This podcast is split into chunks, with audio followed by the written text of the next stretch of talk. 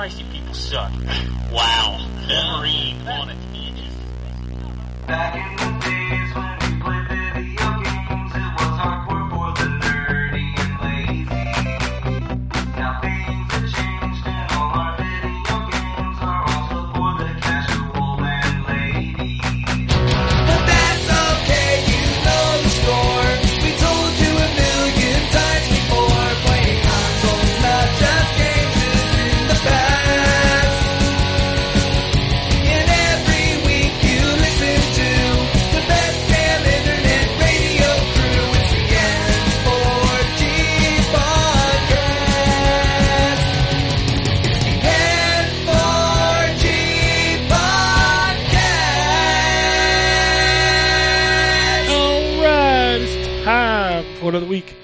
of N4G Radio.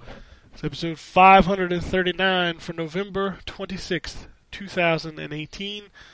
The turkey day is over, the Christmas season has begun, and Black Friday has come and gone. Today is Cyber Monday. On the show this week, we've got Mr. Anthony, Hello. and back by the popular demand, we have Mr. J.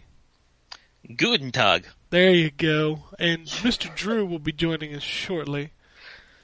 I don't know what Did he's I doing. did I say that right? Do you guys know any German? Is that That's correct. Okay, awesome. Yeah, yeah, I did it.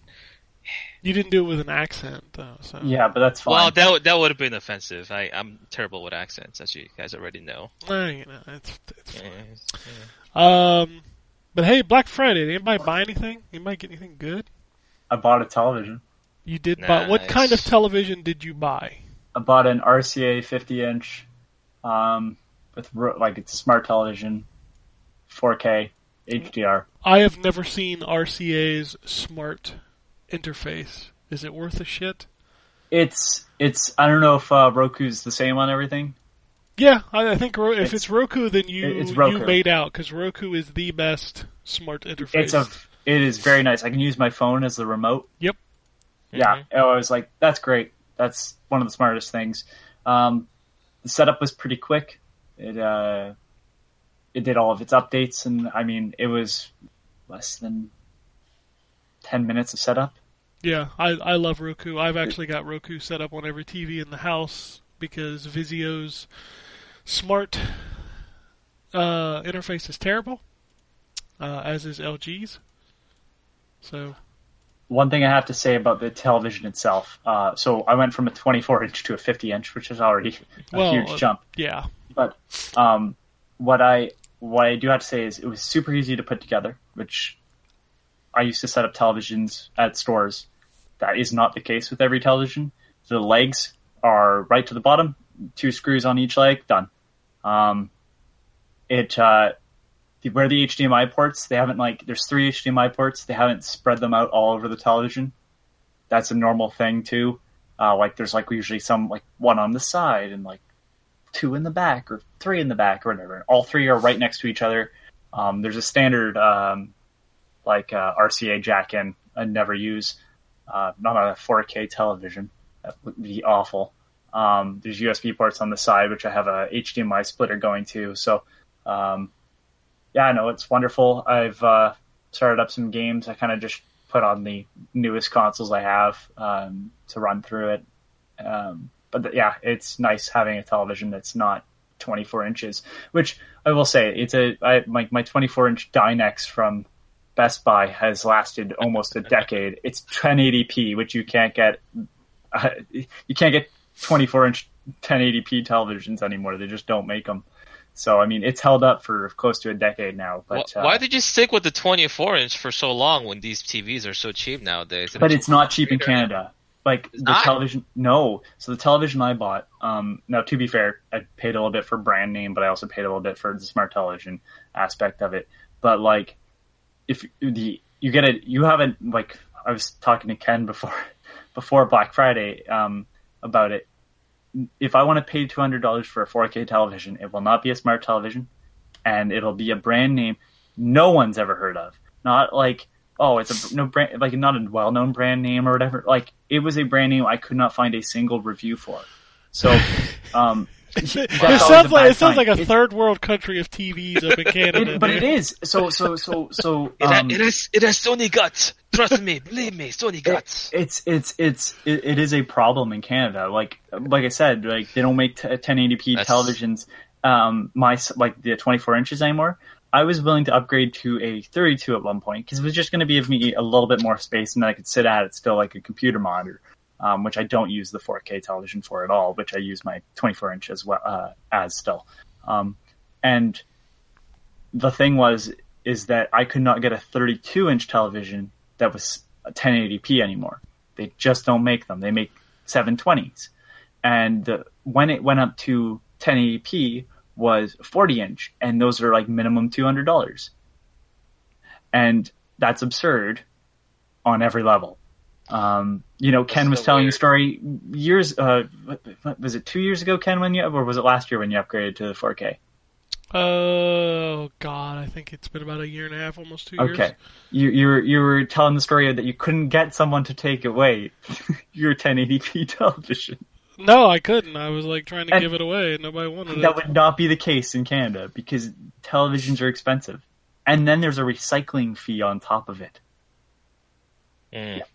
On It's- the, on the flip side, in the states, I too bought a TV before Black Friday because the uh, the TV in the living room broke down. So I bought a 55 inch Vizio, and it cost me like 330 dollars. Yeah, That's that's what mine Yeah. cost me before tax.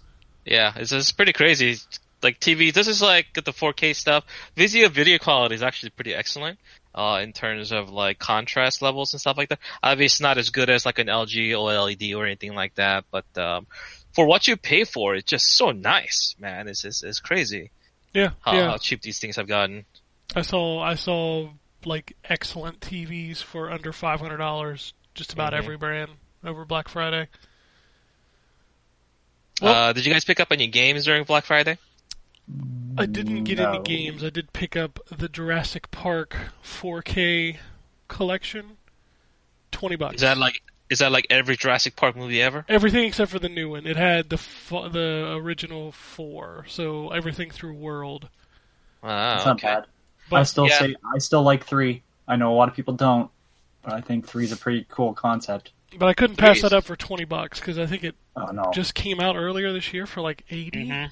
So I was like, yeah, Yeah, they they have some crazy Blu-ray deals. I picked up most of the game releases that I picked up were VR related because I picked up the PSVR. Uh, well, I, first of all, let's just say that I picked up the PSVR just like Ken did. The same deal, right? Two hundred dollars, the Astrobot plus Moss. I right? actually I actually uh, opted to get the one with the Move controllers just in case I ever Ah, needed them. I see, I see. so I yeah. got the Creed slash Super Hot bundle. Ah, oh, so you already have uh, Creed and Super Hot. Yes. How much was that? Is it 300? Two fifty. 250. Wow, what two move controllers. Yeah, because I was looking at it and I was like, if I ever decide to get the Move controllers, what are they going to run me? And they're Yeah. they're a pack of two for a hundred bucks. I was like, oh, I should just spend the fifty bucks now. That was Yeah. smart. Definitely because smart. you need you need the move controllers for some of the best games. Mm-hmm. Um, I already had the move controllers from PS3, PS3? generation. Yeah, because I used to play those like rail shooters and stuff like that. They're just fun like party time killers for me. So I picked those up. We played like Resident Evil, Dark Side Chronicles, Umbrella Chronicles, and other stuff like that. What was that other one? Um, House of the Dead, right? Those games are pretty fun as well. Overkill, move controller. yeah, yeah, yeah. Those games are good. So I picked it up for that. It just, it just still works. I plug I it know. in. It, it, you know, it just happens to work on the PS4, and I'm glad for that. Sorry, you don't just plug it in; you blow the dust off. basically. And it you- was luckily for me it was being it was in a container, so it wasn't much of a thing. So I picked up a bunch of uh, VR games, including uh, Zone of Enders 2 Mars. Um, I picked up uh, Wipeout Omega Collection, and I'm thinking about picking up some other things, but I'm gonna wait until they're in sale because you know I still have some games. Luckily, a lot of the PS Plus games are also PSVR, like um, Until Dawn, Rush of Blood, Yeah, Bound, and some other titles. So that kind of you know put my list up as far as like games that I want to play, and you know on, I'll add to that uh, Moss and uh, Astrobot is pretty good. I also picked up Detroit because that was in sale for twenty bucks, and I've been meaning to play that for a long time. And uh, what is that last game that I picked up? I picked up uh, Horizon Zero Dawn Complete Edition because Oh, I never played the uh, DLC. the thing was like ten dollars. Yeah, yeah, I bought it for ten dollars, which is a steal for that game. Yeah. Add it to my collection for good. Also get to play the DLC. Sounds like a good idea, so I picked that up. But yeah, a lot, a lot of really good deals uh, this Black Friday for sure. So I think I I've think grabbed a lot of them. it depends I- on it depends on who you're talking to because the, the the deal that killed everybody was that Fallout was dropping like the stock market. Oh my god. Oh yeah, what is it like thirty dollars now? Or It was, That game- I think, thirty yeah, or thirty-five was the that? last. It came out in November, right? It Yeah. came out like a week and a half ago. ago. That game is. Um, I, I lied. I did pick up um, a couple games. Uh, I bought the uh, I bought the the character pass or season pass or whatever for Soul Calibur six. Oh, nice. Sick. I'm waiting for. I'm waiting. I'm waiting. Get that, get that 2B baby. Oh yeah, yeah. Um, I uh, I bought Ittle Dew. Oh yeah, the Um, little Zelda like game. Yeah, for PC that was on sale. I also bought The Vagrant, which is a um, vanillaware looking game. It's like a dollar or something like that, and it's been getting good reviews. So I was like, I'm gonna pick that up because it it does. It looks like vanillaware titles, um, and it, like it even looks how um, Odin Sphere sort of plays. So I was like, okay, let's uh, give that a shot.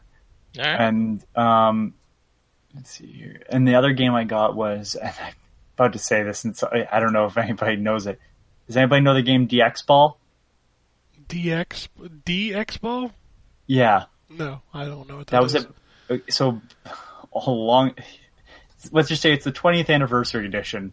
DX Ball 2 um, was a breakout clone for like Windows PC, and they've just released it on Steam again, and it's on sale. And I was like, holy shit. I love that game, and it's got Steam Workshop built in, so people can make their own stages. It had some like techno music in the background. It's one of my early PC video games, so I was like, oh my god. Um, but other than that, like nothing too too big, like none of the big deals. Because honestly, like looking through the sales, none of them were like as good as earlier sales in the year. Um, like last week, I picked up uh, Shadow of War for twenty, and I think it's on for thirty at most places this week, which is a little weird. I thought I, I thought it was on Xbox Live sales for like ten bucks. Yeah, I saw it for pretty cheap too. I think it's like yeah, but you got to remember, there's a there's a ten dollar price increase as soon as you hit the invisible border online. Hmm. So it was twenty bucks for the disc version, then it was twenty bucks for the season pass. Yeah, the Shadow of War. disc the disc is just giving you the the launcher. you need the Yeah, you know the. Now that I, you guys, I told you guys that my like the disc reader, my PS4 Pro is like dying. Like runs in certain games and doesn't run on certain others. So I've been buying a lot of my games digitally, and I'm almost run out of my space on my two terabyte. I'm starting to like install things on the hard drive now. It's like games are so big, man. They're Yeah. huge now. God damn. Oh, and um, I forgot to mention um, I bought one more game just today, not on Black Friday. But if I- Bubsy. Bubsies is probably on sale for sale for like two bucks if you wanna. I'm No. sure. I'm sure it's it's more than that, and that's what's sad. It's a waste Yeah. of uh, whatever you spend on that game. It could be free and it's still a waste of your Mhm. time. So don't don't buy Bubsy. But you guys know how much I love those Legend of Heroes Trails in the Sky Trails of Oh, yeah. Steel games. I've been like harping on about this Cold Steel 3 not getting fucking like a localized uh, like uh, announcement for ages now, and it it came out in Korean like in November, and I didn't know about it until recently, so I just imported it. So I just paid like seventy dollars for this game. 18 of dollars, which is, you know, for the shipping. So it kind of bums me out that I have to pay more for this game to play in a language that I'm not as fluent in. But at the same time, I'm so tired of waiting for this announcement that may never come. So I'm just gonna cave, and then I'll probably play the fourth game when it comes out in March. But I don't, I don't like importing games. I like to support, you know, localization efforts in a language that I'm most fluent in, but they just won't do it, man. I, I understand that they have some, uh, reservations, they have their own reasons for it, but I wish they were more upfront about their process, you know, then I would have a little bit more, uh, uh, understanding, but it is what it is, but um, I except have to a- play it anyway. I have a, uh, yeah, I mean, if you're not as fluent in, which means it means you understand the language somewhat. Uh, Mhm.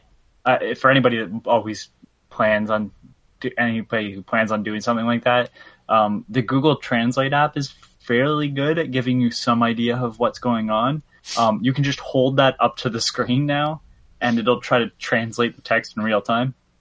Hold You know. Um, that actually is a good idea. There might be certain words I don't know. It might be quicker than looking it up in the literal dictionary. Yeah, it'll it'll it'll do its best. Um, it, I mean, it's not perfect by any means, but um, it you, it activates your camera on your phone, and it'll basically try to adjust um, the text to on screen to look like what it's supposed to be saying in English or whatever language you might. Do I need to download a secondary app or is this? Yeah, it's the Google Translate app. That's it. Okay. Let me just Um, which does which does audio back and forth too, so you can speak into it, and if you're with someone with, who spoke another language, it can translate it to Yeah, I heard about that. um, that but the visual aspect of it is how I uh, have to play a game called uh, City Shrouded in Darkness. I can't remember what its Japanese title is, and I couldn't pronounce it anyways. But it was um, there used to be an old game called like Raw Danger or Disaster Report.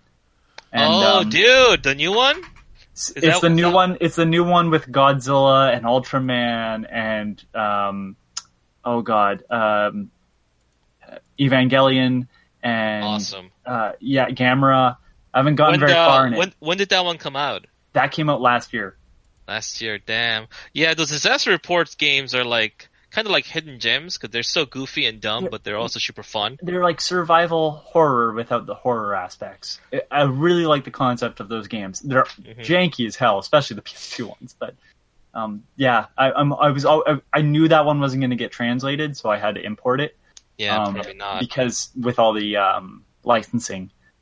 Um, but uh, if anybody e- ever plans on doing something like that, that's the best piece of advice. Is uh, if you need a little bit of help getting through because you don't know certain words, or um, you you have to translate the whole thing like I do with Japanese.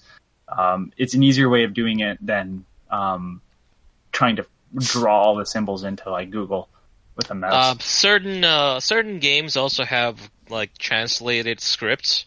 If it has like a cult following, I've noticed that if it never like gets uh, localization, then they'll oftentimes have like English scripts for those games that you can just kind of follow along while you play the game. That's Yeah. how a lot of play a lot of people play that. But the uh, the phone on Google Translate seems like an interesting alternative. I'll look into it. There's a there's a hilarious video of the Game Grumps were playing that Dead or Alive game that was only in Japan. a booby one. Yeah, and um, they were holding the the Google Translate up to the screen, and what it was telling them that it said was fucking hilarious. Yeah, I Have to have watch to watch that. It is it is hilarious. anyway, uh, Anthony, you want to talk about some video games? Yeah, sure. I haven't played much of uh, any interest because like. And I'm also, I'd update. Drew will not make it. Oh, all right. So So I haven't been playing Fallout. Um, seeing as we might as well talk about it. No, um, no, um, no. Drew I, likes uh, Drew likes Fallout. Just FYI. Not. You mean now? No one apparently. Um, I've played more Tetris Effect because it's addictive. I'm actually playing it currently as I talk. Um, it looks beautiful on the big screen TV. Beautiful. which is nice. I still need to play it in VR. Um, but once I do, which will probably be today, um, I'm gonna write a review for it. Even though I paid for it, uh, this game's really good, and you shouldn't skip it.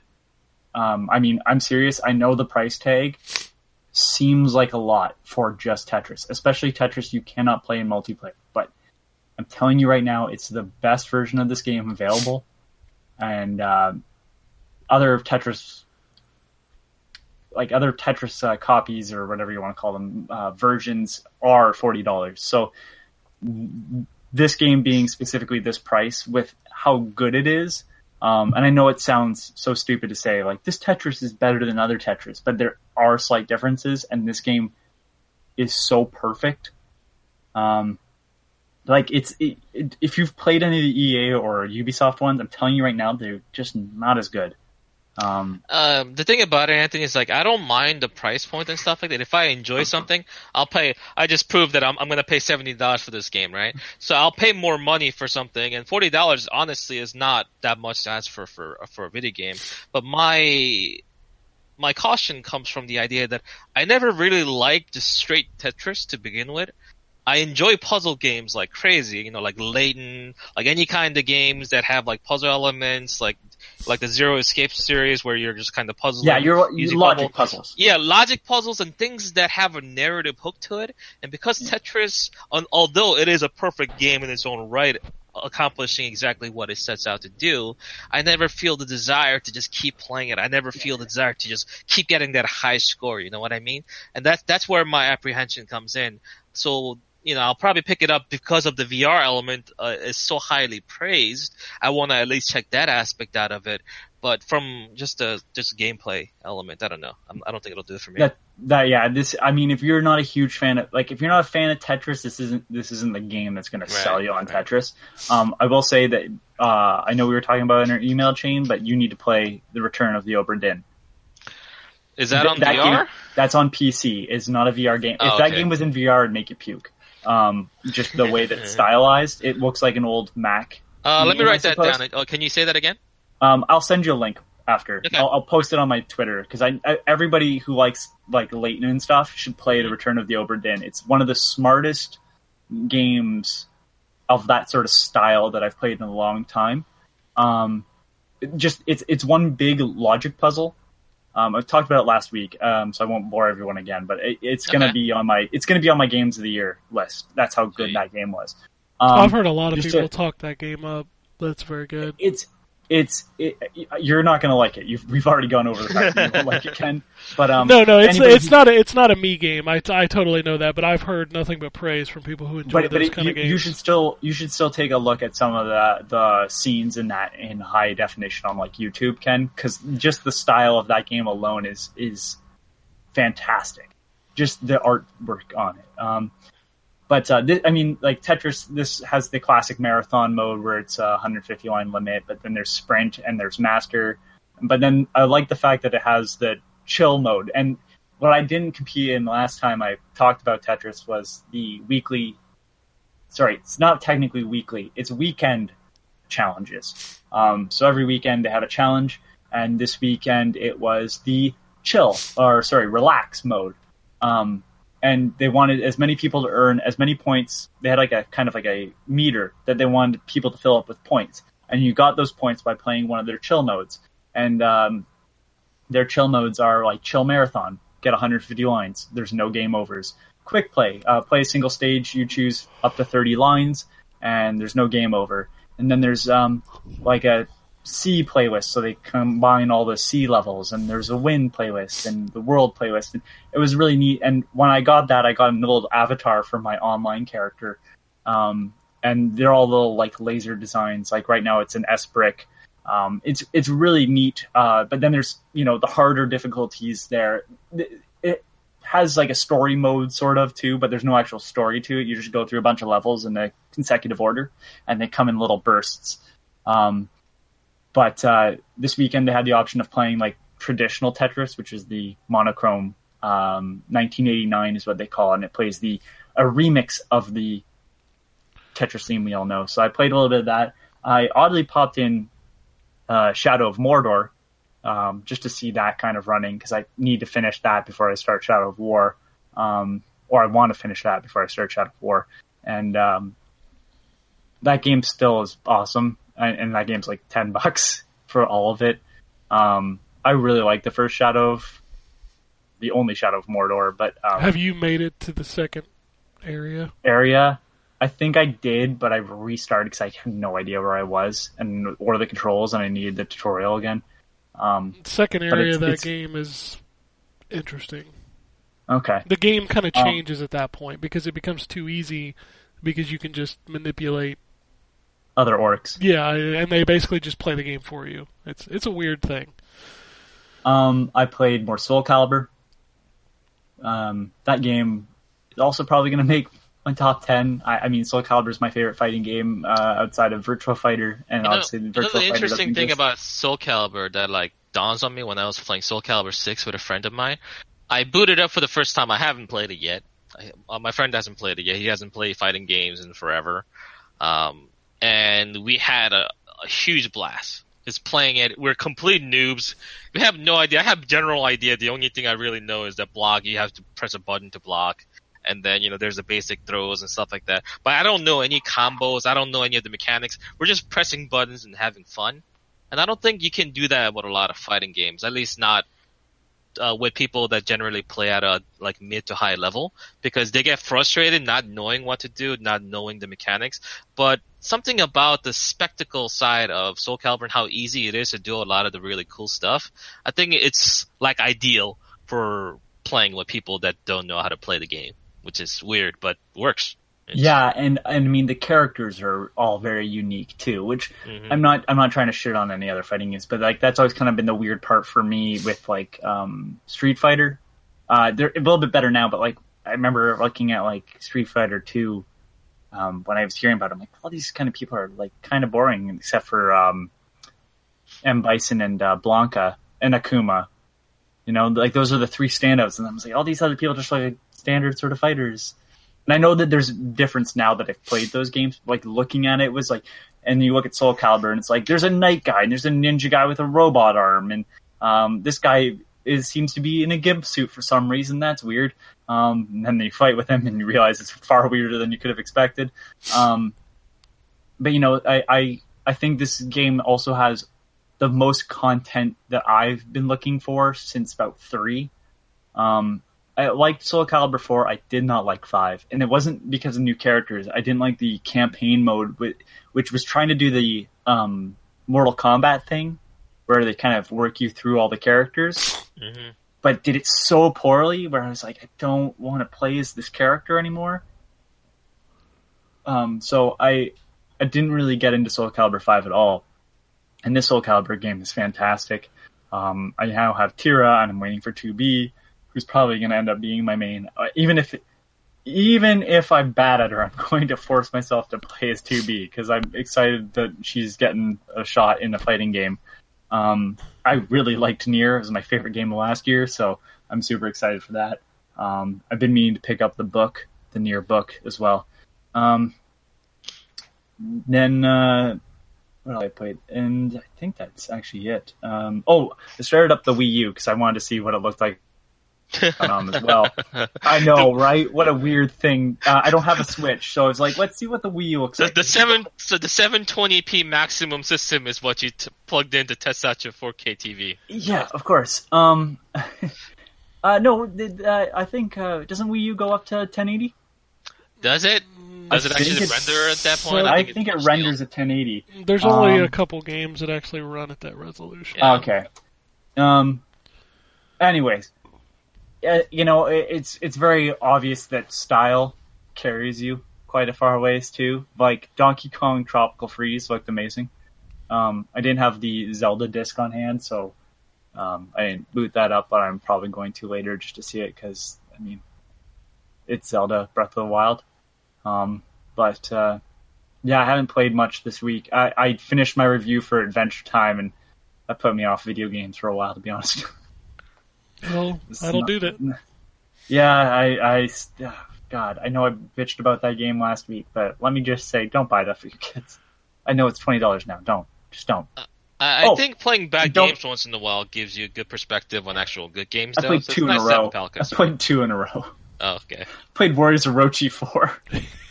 And then I Well, played uh, you you Adventure- knew what you were going into. You actually You know what? requested that, didn't you? Warrior, Ro- I, I shit on Warriors Orochi. Let me just say, Warriors Orochi, yes, you know what you're getting. I was hoping, I was hoping it was on the better end of that spectrum. Like, I was hoping it was a 5.5 and not a 5. you know what I mean? Like, I hope I could say some more positive about it, but it was just like, wow, I don't care about these characters or this gameplay or this story. This is fun. Hey, you've just Um, uh, summed up all of Dynasty Warriors for me. Yeah. Yeah, but but I like I said with what I said with um Warriors Orochi is like at least with Dynasty Warriors or Samurai Warriors, as much as they are butchering history, there is some is trying to make is the blockbuster air quotes version of history. Are we There's really no having a narrative conversation about Warriors games? I'm uh, sorry, yes, we, we won't go into this again. Anyways, just like it, it was crap. Um, and then I played Adventure Time, and that was crap too. I did play Obra Dinn though, and that was amazing. But um, yeah, and don't play det- uh, don't play Detective Pikachu. I know we've seen the trailer. I know it, it looks great. Don't go back and play the game. Just don't. Save yourself the pain. I did it for you. It's bad. Just watch the movie. Enjoy the movie. It looks amazing. God, that Yeah. movie trailer. It's It something, was wasn't sur- it? it was surreal. I want to hug Pikachu and I want to stay away from Greninjas because I saw that like realistic head that they have in the offices for that movie and it is terrifying. All right, let's move on. Jay, I know you've you've uh, ex- Yeah, let's let's just let's just keep talking back and forth. Did you start talking about a lot of PSVR stuff yet, Ken? Like previous show? I had just got it before last week's show, so I had only played ten minutes of Moss.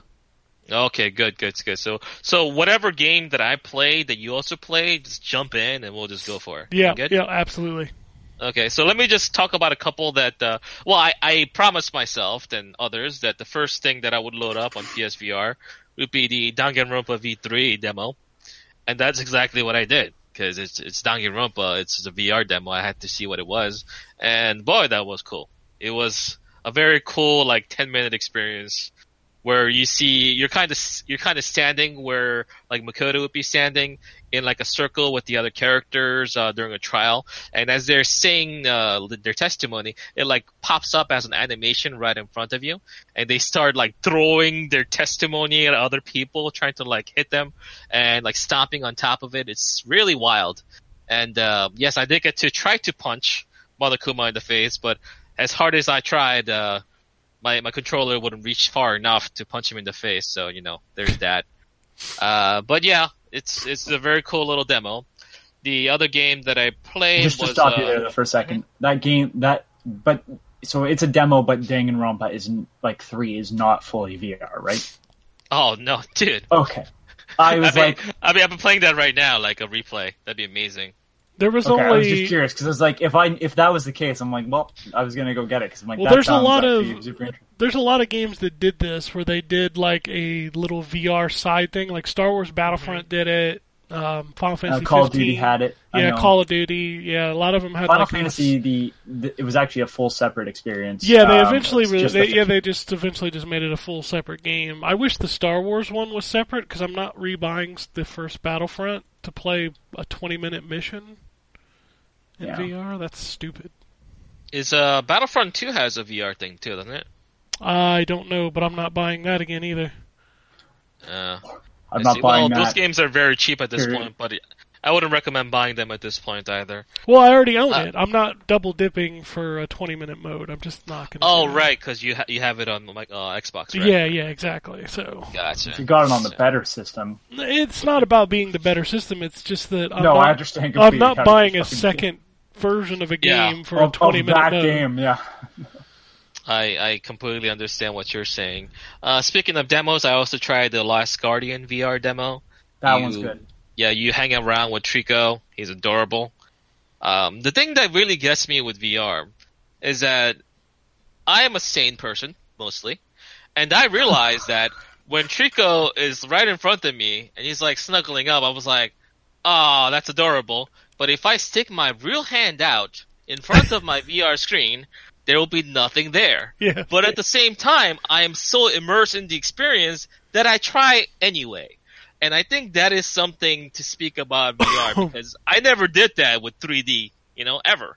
Like 3D shit pops up at you, I'm like, ha ha ha, that's 3D, that's a, it's a dumb gimmick and nothing else. But when you're in VR, things seem just a little bit more convincing, just convincing enough to make me want to do some stupid things. Kind of like how you see people fall over or like start screaming when they're on a roller coaster in VR when they're just literally just sitting still at some place, right? And I think that's what makes VR special. Something No, I that have a uh, question for you. different. Since how you mentioned that, did Mhm. you um, start up the? Uh, I know you've played the game, but have you started up the um, kitchen? I did, I did. Uh, that Now- that part, yeah. Go ahead. Did you sit in the? You know when you start up the demo, it's like inside the room first, and like you're. It's not actually part of the kitchen demo. It's just the room. Or I is, think is- it's like a like a big room, right? Yeah, so I I sat there and my mind was blown. This was the first time I put on the VR headset. Uh huh. Um, at the fact that like it looked like all the furniture in the room was there because like when I leaned back in the chair I was in, um, I could see around the chair to some extent. And I remember I remember reaching out for that chair in the same way that the Trico thing, and um, I because I know no one here has played it and don't because it's not a great game. Um, I had the same effect with like Trico being so big. Uh, I had the same effect from Skyrim, which I have in VR, which is not good. Um, it's okay, but doesn't work very well. Um, but the, the when the dragon pops up, uh, that in the standard Skyrim, it's just kind of there. But when I'm in VR, it shows you how big that dragon actually is. And I've never had a moment where I was just like, "Oh my god, this thing is huge and right here, and it's actually terrifying." Because that whole first sequence of Skyrim is not like intimidating at all. And um, yeah, just your brain is so like I know this is not real, but wow, that's right there in my face as it bursts through the wall. Um, it, I know the exact feeling that you're saying. I know it sounds dumb to hear people on on a podcast be like, "This is mind blowing stuff." When if you haven't used it, it's like It's you're dumb. when, when when people use the the terminology mind blowing, right? It's it's such a hyperbolic terminology that it's overused and it cost kind of lost meaning along the way. But yeah. the way I would describe it is when you're exposed to something for the first time that your brain unlocks the possibility of something like this existing. And that's what it means. When you're introduced to a new technology or once you go into a new environment, your mind is not so much blown, but it's kind of expanded to another possibility. And that's the kind of experience that VR offers in my book.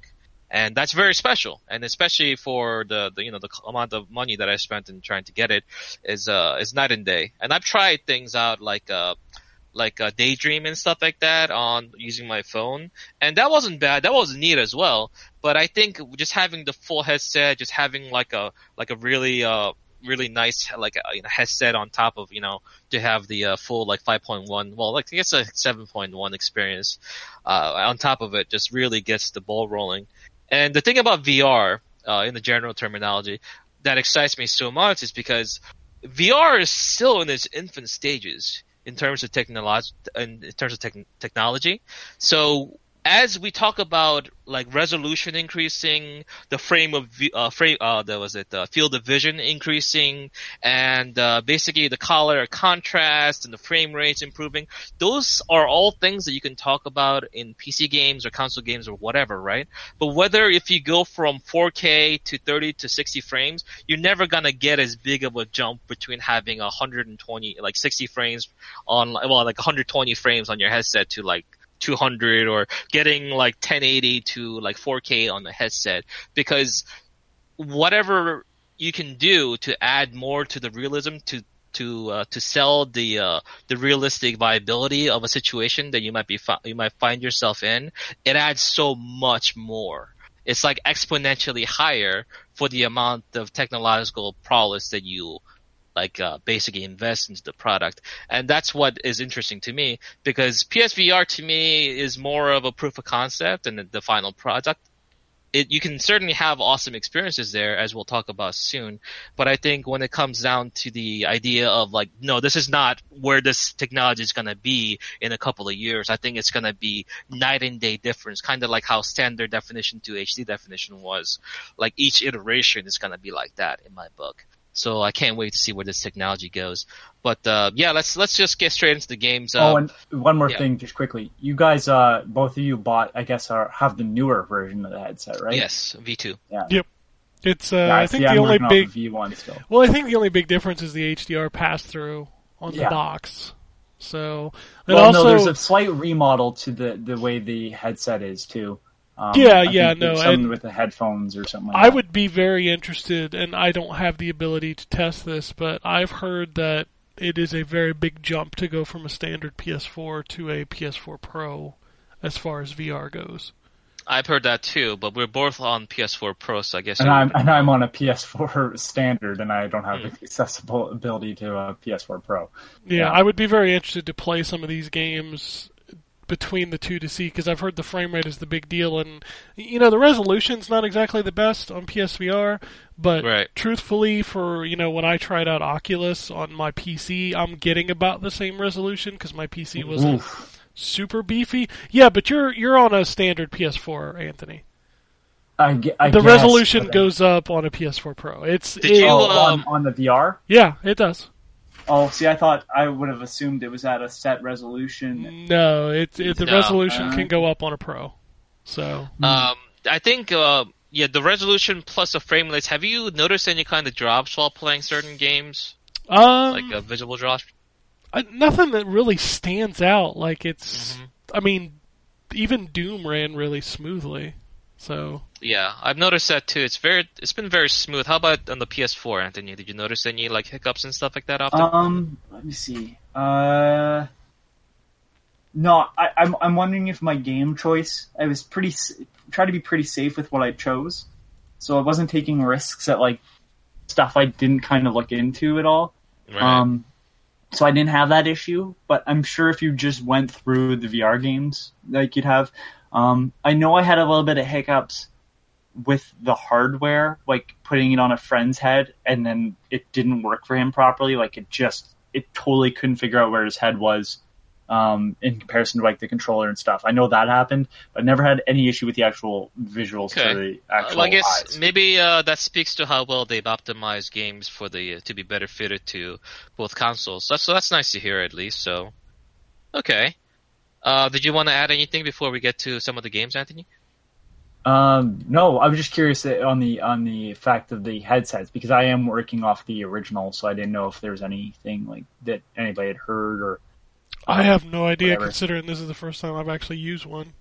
Yeah, same. Um, I know uh, it's a I- hell I of a lot more there's probably- comfortable than Oculus. I can tell you that.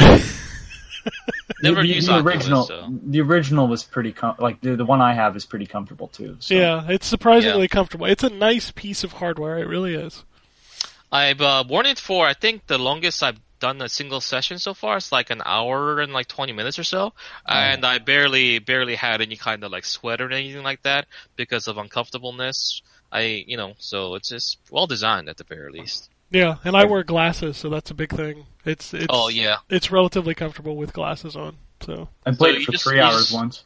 It's, Three hours, haven't- dude. Yeah, I didn't have any issues. Yeah that's that's intense. I think there are certain games I wouldn't be able to play for that long because of the strain, but uh, most games I haven't had any issues with. But uh, yeah, let's get straight into the games. Uh, you play Rush of Blood, Ken? I booted up. I have not played a lot of it yet. I, I that's one of those games that see the thing about VR is when you have a kid and you're playing VR, you can't tell if he's standing in the room just watching you. Uh-huh. So I haven't had a chance God, to that- throw on some of the more violent stuff. oh no! I th- okay, that's what you're talking about. I thought it was more in the lines of you're Oh. gonna swing your hand to the right at full strength, full speed, and it's just gonna be there getting smacked by Oh, a I- Wii controller. I need I need when my you- when son to stand in front of the TV Oh, while I'm gonna be playing the- Creed. The kid, the kid walks into the room and scares the crap out of Ken. So parent was arrested today on the account of child abuse. You see me you see me being put in a cruiser with the headset still I on. swear he walked in while I was using VR. I swear. Uh, but yeah, that that is pretty funny. So, what did you think of the the little bit of that you played so far? I think that it's going to make me crap my pants because I played the little intro part where it goes to the title screen and you're just riding the cart. And Uh-huh. like things are happening in rooms to the left and the right, and I'm like, oh, this is gonna make me poop. It does a pretty good job. Like, um, I don't, I'm pretty hard, you know, I'm someone that's been so desensitized to jump scares because I love horror movies and horror games in general, but it got me several times already. I've already, pl- I've only played like two, um, uh, like two full stages so far, and it's good. And you know, it always feels badass to be able to hold the guns however you want. You can do it like like a Mexican standoff where they're far apart. You're shooting like different directions at the same time and hitting your targets. Or if there's something really right in front of you, you can go Dante style and crush your arms and just start blasting off. It just feels good and it, it really tracks your arms quite well. Much better than I anticipated. I appreciate that you call it Dante style. Of course, it's Dante style, man. Oh that's, that's the only way I can uh, can properly uh, call that. But, uh, But- that game is fun. It's, yeah, uh, it is, and it was showcase. free on for anybody who ever thinks they might get VR. Now that one is already free, so it's kind of too late for that. That being said, if you see a game come up on PS Plus and you don't have VR, pick it up anyways. You might one day get VR, especially if they stay lowering the price, kind of like they do for every like Yeah. for this sale. If they keep dropping to this every sale, you might pick one up. So you know, pick those games up. Always, always wise to take every single PSVR game, even if it's some kind of dumb PS Vita game. You don't even have a Vita. You don't know. Two, three years down the line, you'll Well, get okay, a let's, let's not go too for far. $1. I don't think there's enough Vitas in circulation. It for don't. man. It don't matter. I Vita's a good system. I don't understand the mentality of just not claiming all your free shit. Who Yeah. cares? Very true. It's like you literally lose nothing, and you you can possibly lose out on a great deal by not claiming these games. So Yep. and this is one that's Definitely in the um, this is one that's in the uh, demo pack one.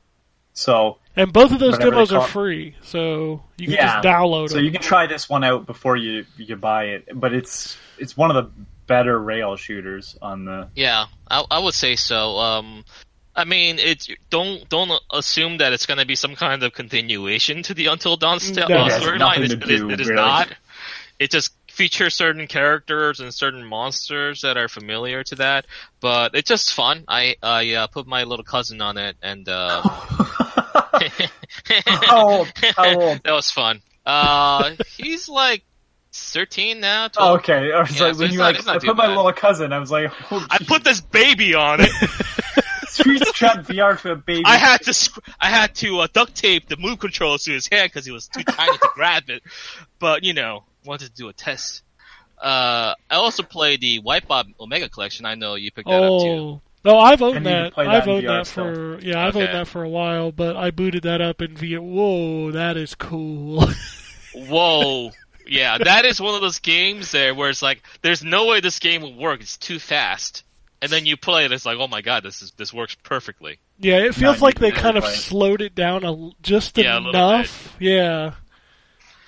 um it's one of those things where you know when you have rapid movement you get like motion sick but because you're in a cockpit it doesn't really bother you that much kind of Mhm. deal Yep. and uh it just works well i don't like racing games but i've been i've been having a lot of fun playing this game because of the VR element. If it if it didn't have the VR, I probably would have just played it for a little bit and say, "Hey, this is a good game," but it's not for me, and put it down. And I think that's another another bit of uh, like another aspect where VR can kind of help sell you a game that you might not initially enjoy as much. Um, I'm thinking that might also be the case for Tetris, but we'll see maybe at a sale at some point. Uh, and I know the game that, that you've most enjoyed so far, Ken, is uh, Astrobot Rescue Mission, right? Oh man, that game is so good, and it keeps getting better.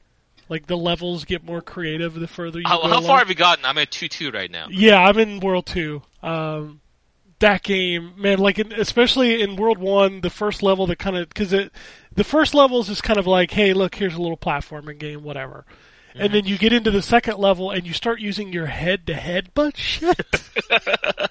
yeah.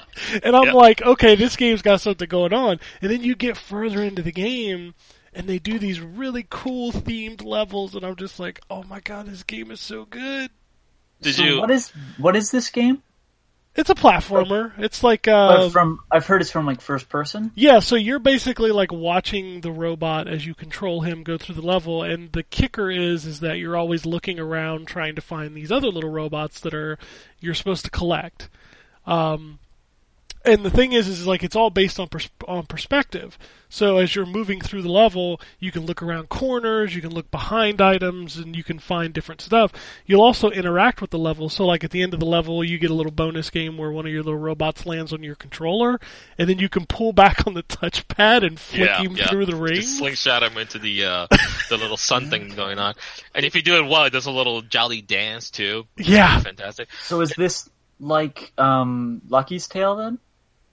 Think more Mario 64 in, in terms of like platforming because Lucky's Tale is more uh, Lucky's Tale is more like Moss. Moss is kind of like a diorama you're playing, but you know, in this one it's actually like full on platforming mission.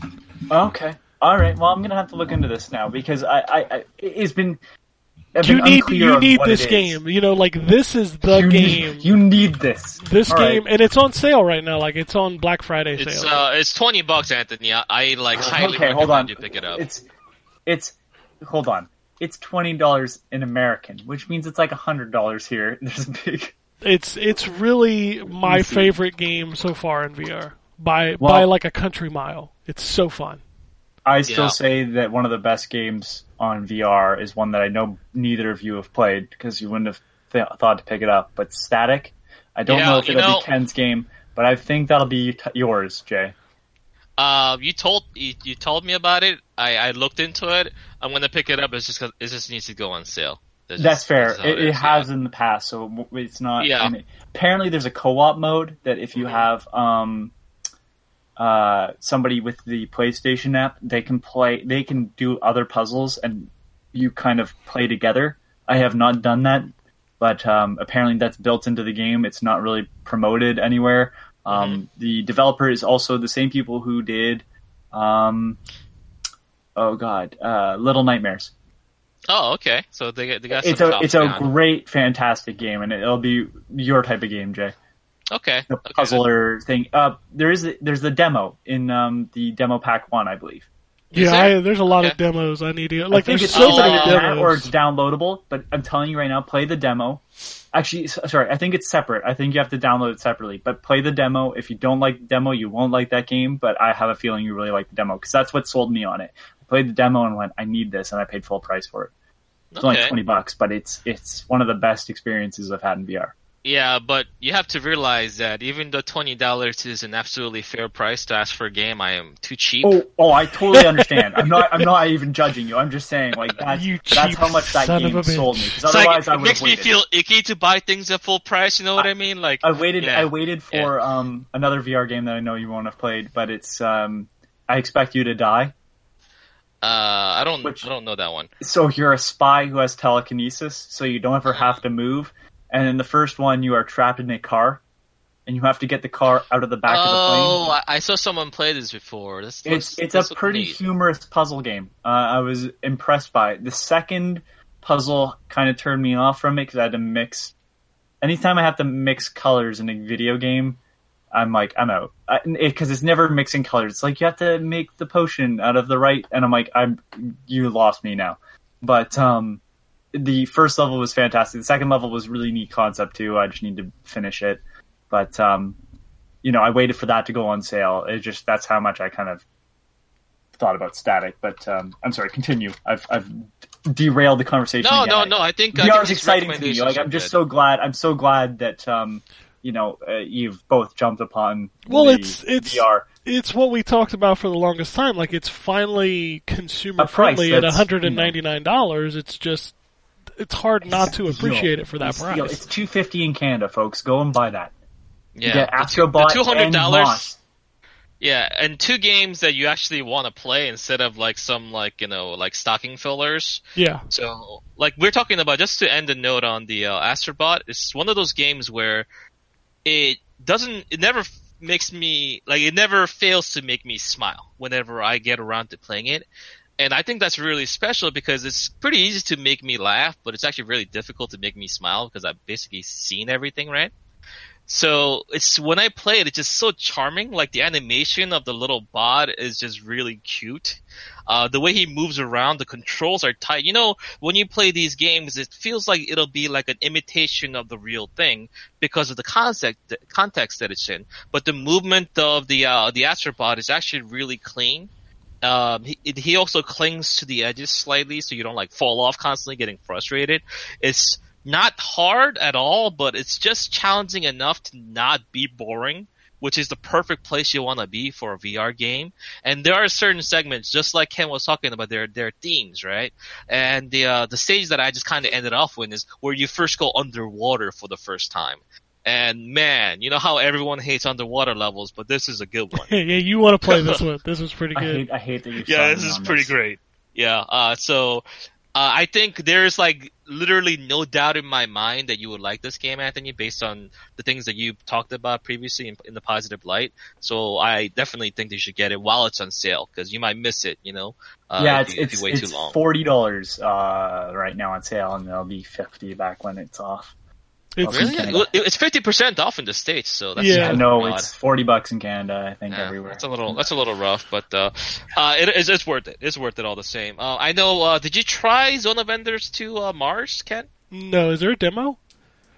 Um, I think there. Well, actually, Dustin told me that there was, but I couldn't find it, so I just bought the full game because it was on sale. Okay, yeah, Um, I I haven't picked it. Like, I kind of wanted to try a demo for that because there's some things that I, I, I don't know. Like, I like to try a demo for a lot of these things. It has caused me to buy a couple games. Like, I did buy Eve, uh, Valkyrie because it was like twelve dollars uh, after I played the Mhm. demo. Uh, I took a shot on Farpoint. I'll have to let you know how that it is. I don't have it yet, but I ordered that for twelve dollars. Uh, Farpoint is the um It's the one first that person came with the gun. shooter. Yeah, you can use the Yeah. gun, but you don't have to have it. Yeah, you don't have to at all. It's So- it's just to hold them in the right position. But yeah, if there's a zone um, Zone of the Enders demo, I definitely want to check it out because I want to see if it would be for me. Because I mean, I like those games; those games are fine. I just don't know. Max. I mean, it's not Uh, that. I don't. I don't know. We'll see. The thing about Zone of Enders is that it has the same kind of feature as Wipeout in the way that you're always inside of a cockpit, right? So whatever movement that you make doesn't feel doesn't doesn't feel like it's out of place because you're inside of the mech. When you actually look down, you can actually see your body, which is the pilot's body, and your hand on the controller. So it kind of immerses you into the uh, into the world in that way. And because because the game like locks onto enemies like well pretty well, and the movement and like the uh, the resolution is actually really really sharp. That it actually works quite a bit. Like it works much better than I expected it to. But at the same time, because you know, uh, Zone of Enders two is is a much more uh, heavy on the story compared to the first game. There's a lot of cutscenes and stuff like that.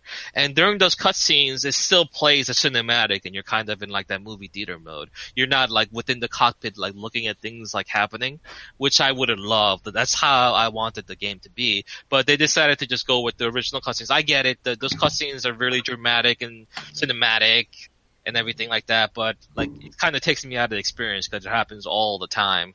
But the actual playing the game is, is still super fun. Zone of Enders 2 has always been one of my favorite games.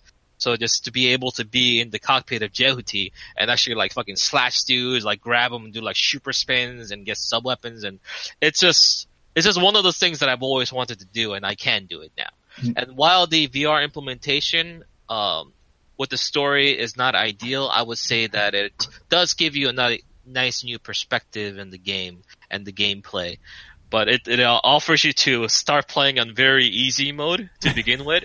and given that I played, I got beaten Zone of Enders 2 like at least six, seven times at this point. So when it like told me to play on very easy mode for VR, I kind of laughed at it for a second, but I was like, eh, but at the same time, I don't know like how it's gonna be like in VR. And I tried it on very easy mode, and I've I've actually died twice in the game so far. Oh jeez. Whoa, everybody, crazy. everybody, everybody, mark the calendars. Jay played easy mode and died twice. it's crazy because bullets are coming at you from directions that you can't, you have no idea where they're coming from. They're, they're like hitting me and they're like pulling, uh, putting me in like a, uh, like a stun state for a second and I can't move out of the way. And, um, yeah, they, they, they it's actually kind of still challenging in that, but it, it makes, it trivializes bosses, which I don't like, but regular enemies, you, you kind of need the assistance, at least for the first playthrough. So glad for that. Um, I'm let's curious. see. Uh, has Hmm? Before you list anything else, that's another game where you're sitting in. Have you played anything that makes you move? Yes, yes, I, um, Okay, I sorry, I just was curious. You can continue on your list then. We'll get to it when we get to it. Um, no, no, that that is basically like the games that I played the most of. I played a lot of like uh, demos and stuff like like Thumper VR was very cool. Wait, Um, did just- you did you walk away that from that feeling the same way I did though, and go, that was cool. I don't need to play the whole version of that. Uh, yeah, it just felt a little repetitive, so Yeah. it's not my, not on my list of games to buy. But maybe if it goes on a deep discount, I'll pick it up. Did you play? But the it was it was VR cool. I, version of Rez then. uh, I did not like the VR version of Red. I did. I didn't Slightest. either. I played the demo I- and I was like, this is kind of just meh. I Yeah. kind of liked it. I also own Rez on actual disc on PS4. I'll tell you a really cool I like demo. the actual game. a couple demos to try out that I tried that I thought were really impressive. Uh, Star Child. Okay. That game is- add these. Yeah, that game is not out yet. I did not know that, but there's a demo on I think it's Demo Disc two. Um, but that game is really cool. It's a lot like uh, Astrobot or Moss, where you're kind of looking at a character while that you, that you play, but they're super tiny. So like, there's these giant robots that like pick you up. It's it's really really clever. Um, and another one is Job Simulator. And Job Simulator is one of those demos that like you get the demo, you're golden. Like I don't Yeah. feel the need to buy Yeah. it, but just the fact that the demo gives you the opportunity to reach around and pick up stuff with the move controller and interact with objects. Like I picked up a coffee Ken cup. loves reaching around. I, I I picked up a coffee cup, shoved it in the copy machine, and made copies of it. Took the paper out and was throwing it at my boss. it, it's it's just it's hilarious, but it like and that it's, one is great for kids because um, my Yeah. cousin came with his daughter, and all she wanted to do was play the Job Simulator demo to the point where it annoyed the crap out of him. but yeah, but it's it was- it's it's a it really was good so much fun to watch her play. yeah, it's a really good like interaction demo where you can pick up things in in the virtual space, and it's it's really the cool. phone and yeah, and that You- shows off a uh, good 3D audio too because when you pick up the phone, Yeah. it actually comes louder when you put it to your ear and everything. Oh, speaking of uh, like, what do you guys use for your audio for, when Headphones. you're using PSVR? Yeah, I use Headphones? headphones. Yeah. Wait, do you, you you guys use the headphones that come that No. came with the thing? I have I have a Sony I have a pair of Sony like in ear headphones that are a lot nicer than those, so I just use those instead. I haven't. I'm What- still I- using the standard ones that came in the box. I also found that I can fit my um I have a pair of like higher end skull candies that I can fit over top of that and use Mhm. as my heads. Um, so you're you're still using the standard one. I tried the standard one, Ken, and it's actually not bad. Not not No, not bad it's at all. it's not bad at all. Like it, it does its job. So Yeah. But what I did is that I did actually I wanted to try out different options, so I had a more higher end uh like in ear headphones which was uh doing wonders for the bass, but then I eventually moved up to my Arctis 7 that I could just plug into the earphone jack, and that's kind of how I've been playing it because of the uh, noise cancellation and all the other stuff. Uh, it does it does a pretty good job. yeah, uh, I, I does it think need to be a special headphone to have that 3D?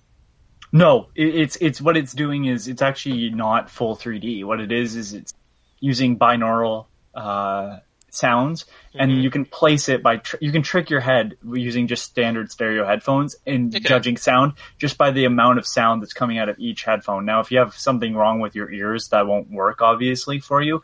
But what it does is it just pretends where it is by ch- uh, changing the amount of sound and how it's balanced and where. It, it's it's a it's a really interesting way that they trick it. But yeah, you can because you can hear a little bit more if you're up fr- in front of you, but you can't hear as much behind you.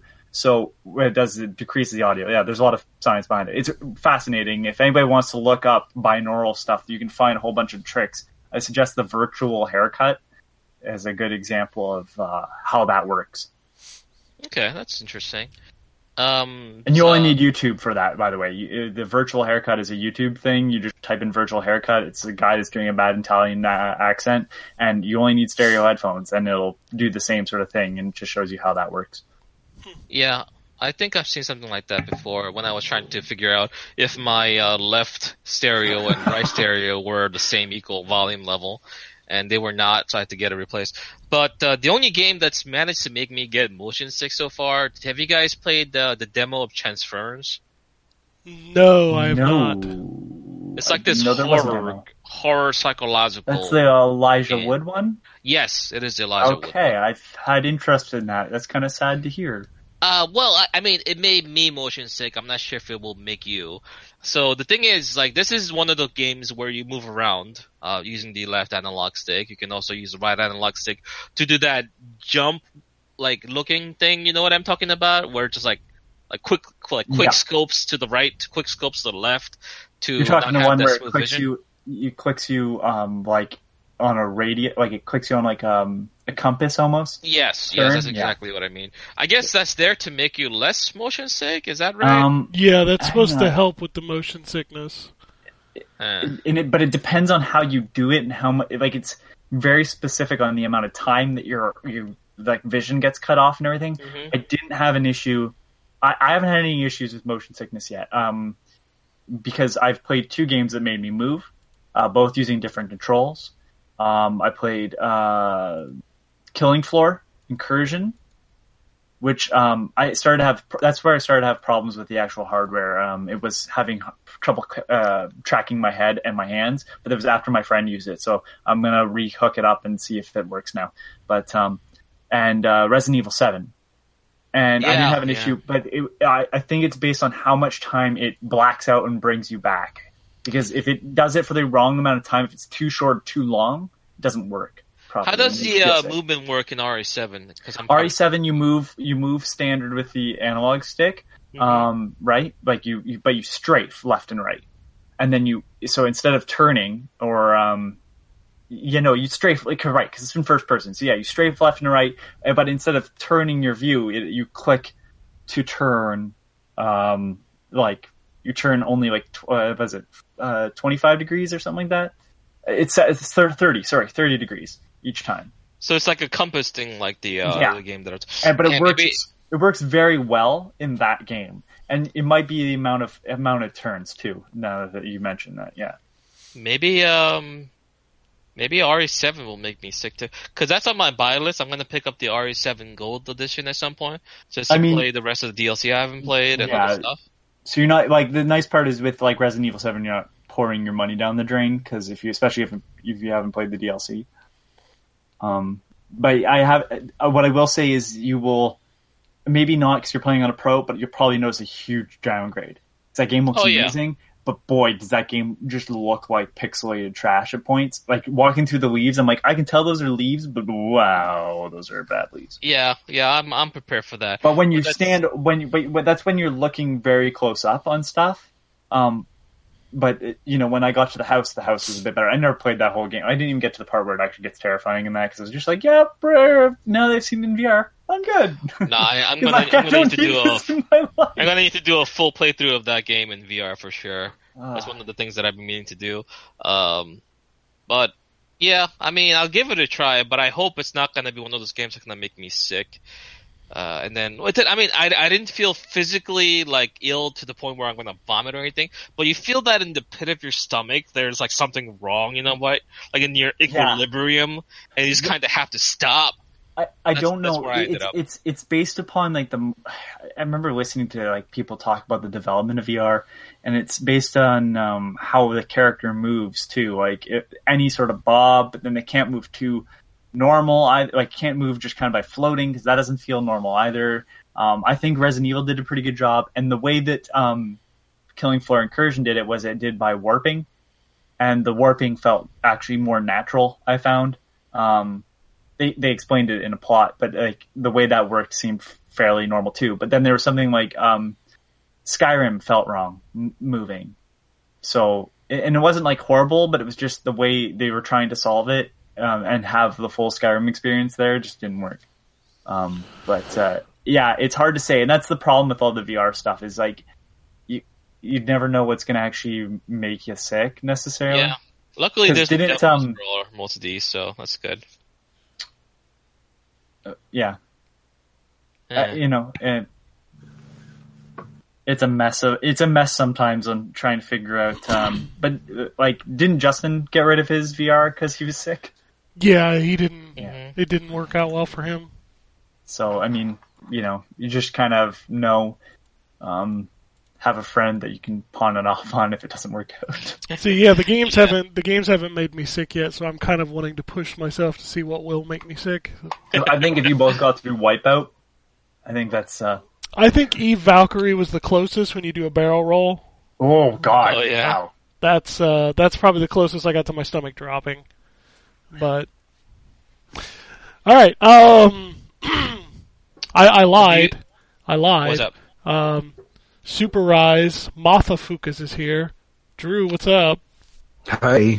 You Oh haven't said a who- word since you came What? in like 20 minutes ago. Well, I didn't want to bash you in to everybody's, you know, talking of the VR stuff because I don't have VR. That's all right. we don't have the game. you're not- we don't have actually, the games that means- playing. So You're not allowed to be on this podcast, Drew, so you gotta leave, man. I'm sorry. cool Oh people. my It's, God. A, it's a VR only one, so get out. Oh no, I do have something though. I have something Oh. really special to talk about. Yeah. Oh, you do now. the worst sell. Alright. All right, uh, Jay. Anything else before we move No, on? no, no. no. that's about it for me as far as VR goes. If, Awesome. All right, Drew. What what what's so special about what you have to say? Well, it just so happens I joined a nice little club this week. It's called the 4K Club. Oh, Drew, welcome. Uh, yeah, I got a 4K TV. My wife got it for me for a early birthday present or, or early Christmas present, and I said, "Well, I mean, I gotta get a, a 4K console." He right? had to get, he had to get that 4K console, baby. Yeah. and I was like, what better than an Xbox One X? It's the power of X. X gonna give it to you, Drew. So I got I got a Xbox One X. I traded in my old Xbox One. And uh yeah. Pretty nice. I, Pretty nice. we've been trying to tell you that for a long time. Yeah. It's it's like really this. nice. I can feel myself starting to cave already.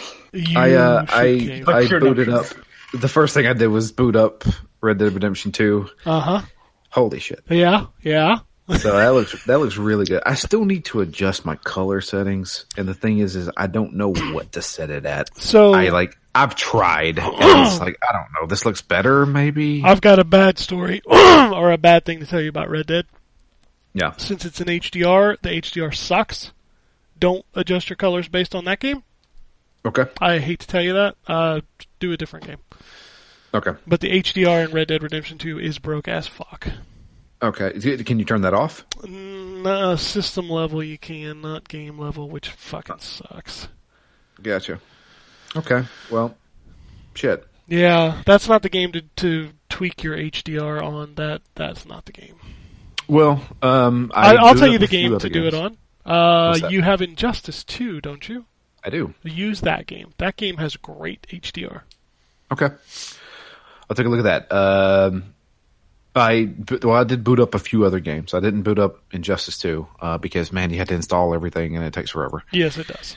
Uh, I installed uh, Battlefield 5 because well, I had to review that game. Yeah, that's a brand new. So, what was it like going from Battlefield 5 on your old OG Xbox to like 4K HDR Battlefield 5? You know, the biggest thing for me, and this is like, it's just how fast everything moves. everything moves blindingly faster. That's called 60 frames per second. Yeah, that's that was the craziest thing for me. Even Red Dead, I was like, "Whoa, this is like crazy movement speed."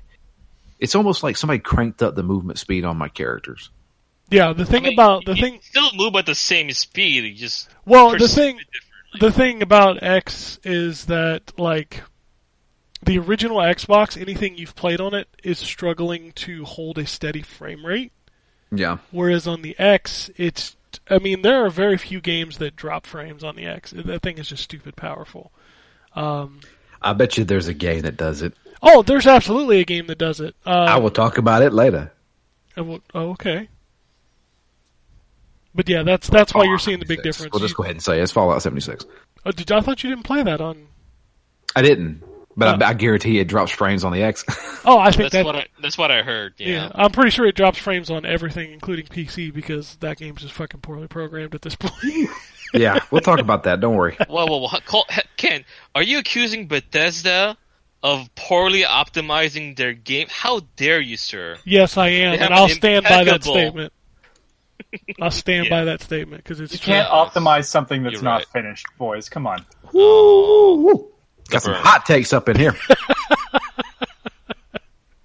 so Go- go ahead. yeah, but uh, uh, I did. Uh, I booted up Battlefield Five, obviously, um, and I downloaded. I reinstalled The Witcher Three. Holy Nice. moly! Yeah, that Man. that's a pretty game. Ryan's not on the show, but we're supposed to legally say that The Witcher 3 is the best game ever. Um, better than it's Breath of the. Wild. You got you got to But, say that. uh, That's got to be the Ryan joke. All right, we're gonna go ahead and get back into this. We had a technical issue. Some shit died. Drew was talking about video games on his X console. Great Power of X. Sorry, everybody, that I was not the thing that died. Super Rise, motherfuckers. You are what he said, fucking and then dark. you, you need uh, so you were installing Doom. Doom. Yeah, I installed Doom right now, and uh, we're gonna see how that looks. It looks real good. Um, yeah, then we made the joke of you're doing whatever PC gamer does, which is when you get a new video card, you try and break your computer by seeing what all you can do. So yeah, that's what I'm doing basically right now. Um, but no, it's nice. It's a nice console, and the loading times are pretty good. Yeah, they improved the Yeah. loading times on that machine, especially since you're you're probably using the internal drive, Yeah. which is a hybrid. It's not a full SSD, but it is a hybrid drive. Okay. So But uh, yeah, I um, I, I mean that's uh, like I I mean let's talk about the games that I'm reviewing. I guess yeah, Um, I guess if you want to, Battlefield Five. Anybody else played that game here? Nah. I played the intro. We talked about that though. Okay. Uh, yeah. Um. I play a little bit more of that. um, it's been a long time since I played Battlefield. Uh, since Bad Company Two. So Oh, wow. um, this is impressive as hell to me. Uh, is this World War One or two now? Two. Two. This is World War Two. All right. um, up specifically the uh, European front. Uh, didn't see anything it had to do with anything over in Japan or in the islands. Um, so, but yeah, it, it, it has the war stories. Uh, there's three of them right now. There's gonna be another one available in December. Is it free or do you have to pay for it? That's the I don't know. I think it's gonna be free. Okay. because they already like they they had it in like the cutscenes and stuff. You play as a German. They're doing a war story on the German side. It it feels So- weird. It almost feels like this game was not ready for launch, even though they already delayed it once. Because the battle royale mode isn't coming until March either. Yeah, yeah. There's a lot of stuff still coming, and it's gonna be months off. That is so weird. Like I, I mm, maybe they should have. I don't know. I mean, they could have delayed it, but then they'd missed their big holiday thing. The one they're getting stomped in because Call of Duty and Red Dead came out. It's true. um, but there's a lot of people playing this game. That's good. That's good. I, I, am seeing a ton of people play it, and I'm always in a different squad with different guys. Um, since it's been such a long time since I played Battlefield, they've changed up some of the modes and stuff like that. There's a really, really cool mode that's called um, Grand Operations, and that's kind of like the big mode for this. You got your standard conquest mode, which is the one that everybody knows, where you capture three points and you know that kind of deal. But Grand Operations is almost like a online story mode.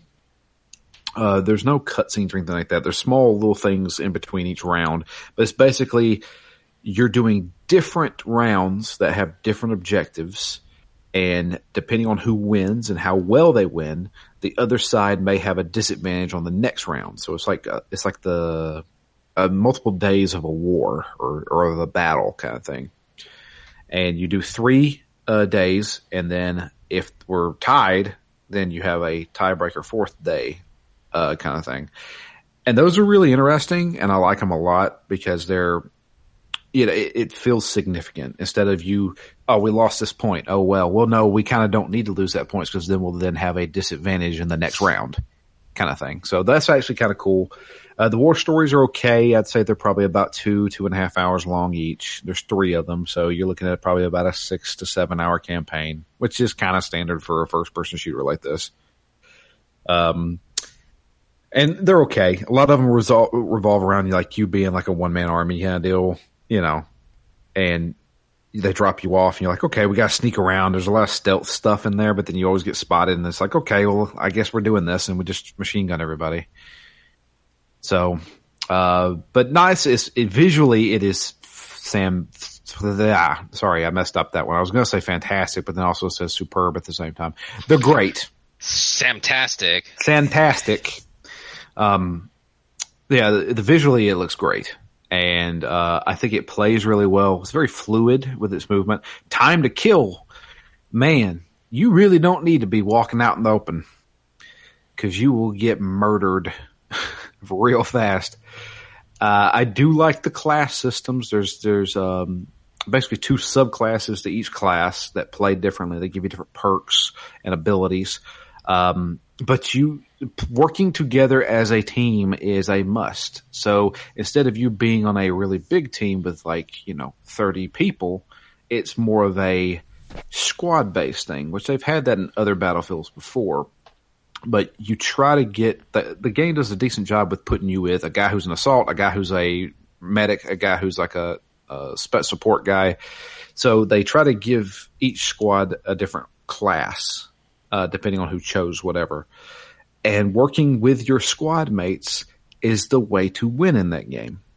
And you're going to get those matches, especially if you're solo queuing, where you got a squad who's really working well together and we win, or you're going to get guys who just run off and do whatever the hell they want. So it's really dependent on the teams. And I think that if you and like three of your friends jump into this game and, and form a squad, you'll have a pretty fun time. Cause I, I, I, it's been a long time since I played a game like this. Like I haven't played a Call of Duty since Modern Warfare 2. Um, and I was like, eh, you know, I don't know. But then I jumped into it and ran into a squad that was actually trying and had a headset. And I was like, okay, I'll talk to these guys. And they actually played really well. And the great thing is, if you like those guys, they, they take you back to the main menu with them so you can queue up again for different modes. So they do a lot of smart stuff there. Um, I feel like there's a few glitches, uh, which you're going to get anyway. Um, one of the bigger things is the main menu. For some reason, anytime I quit, so like let's say I finish a match and I, want, I just want to go back to the main menu and, and like ch- check out some of the stuff I unlocked or something like that. It's like it's almost like the game locks up for a second, leaving a game and to go to go to the main menu. And I'm talking, I'm sitting there for like 20 seconds thinking it's long enough to me me to think, is this did, did it hard lock on me or something or Yeah, the, Yeah. the menus in Battlefield are very laggy. yeah. But Did they um, play a lot of weird animations and dramatic stuff happening in the menus or something? Not particularly. Hmm. Yeah, it's it's weird. It, like the, there's not even like a little ticker or anything like that at the bottom. I don't know. Uh, it's weird, but uh, all in all, I think that's actually a solid first person shooter, and I think Battlefield fans should definitely pick it up. And I think even casual first person shooter fans should probably play this, especially if they got some friends that are playing with them. They can form up and have a squad. That's that's the best part of that game is, is So, and uh, playing together with teams. unlike the Call of Duty game, this one has a single player campaign, right? Yes, this as the war stories. So there's three stories in all. They're about two and a half hours apiece. They are about different people. You play as different people, but there is a single player. It, there is, and uh, like I said, that fourth war story is coming uh, in December. I don't know if it's going to be free or not, but I mean they're they're showing it, and they it's even in the main cutscene in the the full game. It's, So- it's, it's so weird because last year the war stories there was like six or seven, Yeah, and now they're down to three, and one of them not even available at launch. It's such a weird I don't know thing. what happened there. That game is just not finished. finished. That game is just not finished. It, it can't Seems be. rushed. Can I ha- ask a question about this? What do you feel about it being World War II? Do you are you glad uh, that they're back to World War II? Is that like fascinating to you, or is it just another shooter? Um, they try to make it.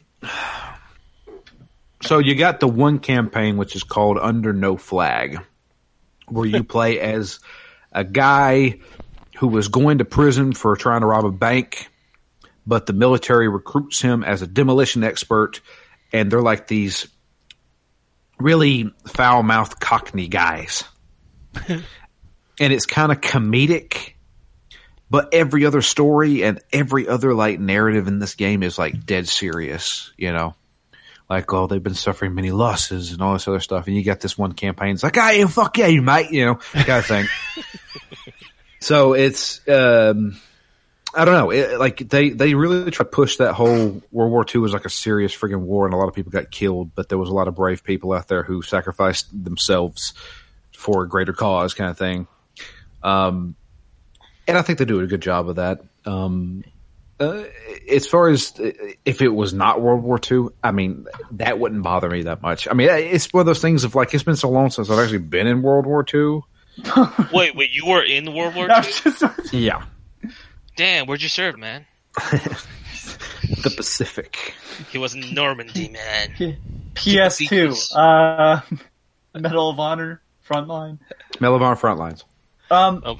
I- I'm curious. Do the guns feel like they're World War II, or do they just feel like modern guns that have been reskinned to look old?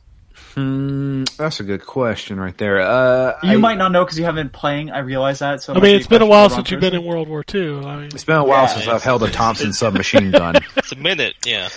Uh, I don't know. I mean, yeah, I- it feels like any other gun. I think. Yeah, because like that was kind of my my like the thing that turned me off of picking up Battlefield One last year was that they were showing off gameplay, and I was like, this is supposed to be World War One, and like they should all be firing like one shot and then having to reload, or like firing off six shots from a revolver, but like they shouldn't be able to just pound out like a machine gun. Yeah, but if you but if you go for that, then it's not fun. but that but so so my but my here's the point I was actually about to get at was that like was the did we really want to go back to these old wars or did we just want a reskin of not modern day? Right? Because like personally like I liked the old Medal of Honor game. There was no machine gun that just tore through everything in that game. They might have been in later ones but not in the in frontline because that was like my first World War II game. Um, and like I look at this one and I go, eh, this is just another Battlefield game. Like it doesn't really matter where it takes place. This is just the same thing. Like I get it with the Call of Duty because they didn't want the mech suits and running on walls and stuff, but at the same time, like you know, this is the same stuff. Like this isn't really a necessity to go to World. War- Just make up a new war. It's it's never been about a necessity, man. It's it's always been about trying to put a slightly new twist on the same familiar thing to sucker people into buying. Yeah, I just but I think it's the essentially the same game again. you know, I, I just I question people's demand for this. It be, just only because it's just not selling as much. Like I wonder if like the move to World War II, like everybody wanted, was actually as well, actually what everybody wanted. You know. I just think I they want another think- Battlefield game. Well, I mean, no, but they were asking the, that about Call of Duty last year, and I'm going to be honest with you, I don't remember hearing too much about Call of Duty other than about the drops on the beach of loot boxes. That's that's uh, honestly all I remember from World War II of Call of Duty. And I, I'm going to be honest with every other Call of Duty game, I've heard stuff about the campaign, the multiplayer. That's all I heard about that. And now I'm like, I'm at least hearing stuff about Black Ops 3, even though it's not like all great, but it's like I've heard people enjoying that game. It's Black Ops Four. Sorry, Black Ops 4. Black Well- Ops I I I I. Yeah, Black Ops. I, I, I, I, I, I, I, I. So like Duran Duran over there. The fucking Guns N' Roses song. I, I, I, I. All right. Um, Fallout. You want to talk about Fallout? Fallout. Let's talk about it. Uh, anybody else here played it? I, I played the original Fallout. Yes. I, I played the tutorial. I'm talking. Have you played Country Roads? Take Me Home. No, I didn't find the radio. Uh, Okay. Well, Fallout 76. yeah, it's a game. I put some time into it. I mean, You, I, sound, you make it sound like you just got out of prison, man. Uh, I put some time in. I do that. I made time I for make time for it. it. Yep. Uh, phew, so yeah. What can I say about this game? This is going to be like a really crazy review. I have to because Fallout 76. I have seen what others have done. No, I'm not going to do that. Um, I have seen what other people have thought about it. I, I was pulling, I was pulling a Dr. Ian Malcolm there, but um, everybody is vocal about this game, so I can't escape it. Typically, I don't read other people's reviews or hear other people's thoughts on a game that I'm particularly reviewing, but I can't not avoid this. So I don't hate this game like everybody else does. Nope, credibility ruined. I mean, I've never had any credibility, Ken. um, I don't never knew under why you actually gave me games to review. Um, it's And he brought me aboard, which I mean, let's be honest, it's made only poor decisions. Uh, yeah. Yeah. So Fallout 76 is not the most interesting game. It is not the best playing game by any means. Man, this is Um, really selling it. Yeah. It's the the best thing I can actually refer to is that this game checks off the boxes. And it just so happens those boxes tickle my fancy. When you talk about, you know, just you know, kind of ticking off boxes, right? Would that be constituted as something of a lazy move? Kind of Yeah. like going through the motions, right? Uh, yeah, it, it, it does. This the game definitely does go through the motions. I feel like they had a good idea there, but they wrapped it around the wrong game. So it's like a And- corn dog. They put the wrong wrapping around a delicious treat. Yeah. Um, Are you? well, hold on, hold on, hold on, hold on. Are you suggesting corn dogs are bad, Ken? I was just trying to offend the corn dog nation. Sorry. well, you just I am did. offended. All right, Good. Good. That's what I was going for. But you have so no taste, none. so at its core, what this game was supposed to be was supposed to be Elder Scrolls Online Fallout Edition. And much like Elder Scrolls Online, Fallout 76 is kind of broken. Uh, it's, it, and Elder Scrolls Online, love it or hate it, people really love that game now. And you know what? Good on them because it has improved. And you ask me, hey, how's Fallout 76 in a year? It may be great, but right now, i- the issue is that it's still empty. So there are no NPCs in this game. Um, See, and hold on, stop you there though. There's the difference between this and or, uh, Elder Scrolls Online. yeah, I know. Elder Scrolls Online always had people to get missions from. You could play that game solo.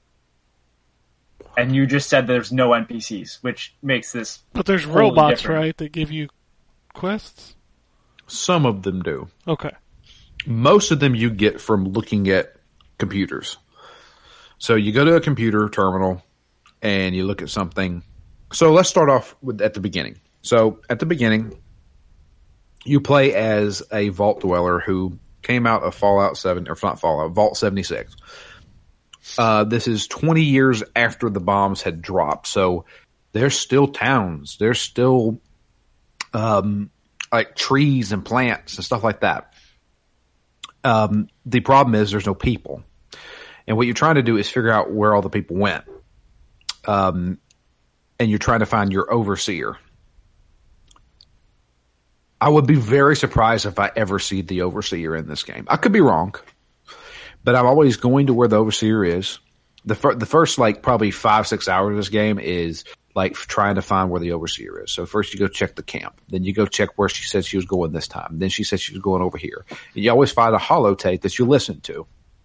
So it's basically audio books you're picking up and listening to, and a lot of that's where you're getting your missions. There's a ton of side quests in this game, and most of them are you run into somebody or you run into a robot that's like, or you find a place that was like, oh, well, you can join the firefighters, uh, and or something like that, and you have to do like a different little set of objectives for side quests and stuff like that. But the majority of it, and the problem I think with this game is that it does feel a little fetch questy. Pretty much everything you're doing is fetch questing, and I get it because you know it, this is supposed to be an MMO, and most MMOs are fetch quests. The problem is, is that unlike MMOs, there's only at a given time 15 to 20 people running around the wasteland with you. Um, and so far, I have not teamed up with anybody because every time I run into somebody, they're doing their own thing. They're not attacking me. Once you turn level five, it says, okay, welcome to level five. Now you can be attacked and attack other players. I haven't, nobody has tried to attack me. And I've tried, like, I, I haven't antagonized anybody. I don't want to fight somebody. And plus, the problem is, is that everybody I'm running into, I don't know what the matchmaking is in this game, but everybody, everybody I run into is level 50 or something like that. Wait, so you're like level five, and the only players you've seen are like level fifty in the same zones? Yeah. That's weird. See, the thing is, is that you can go anywhere in this game.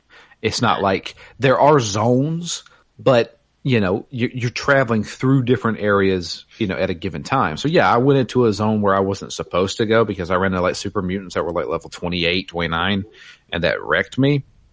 Um, but they do a lot of emphasis on gathering items like Fallout 4, gathering items to build a base.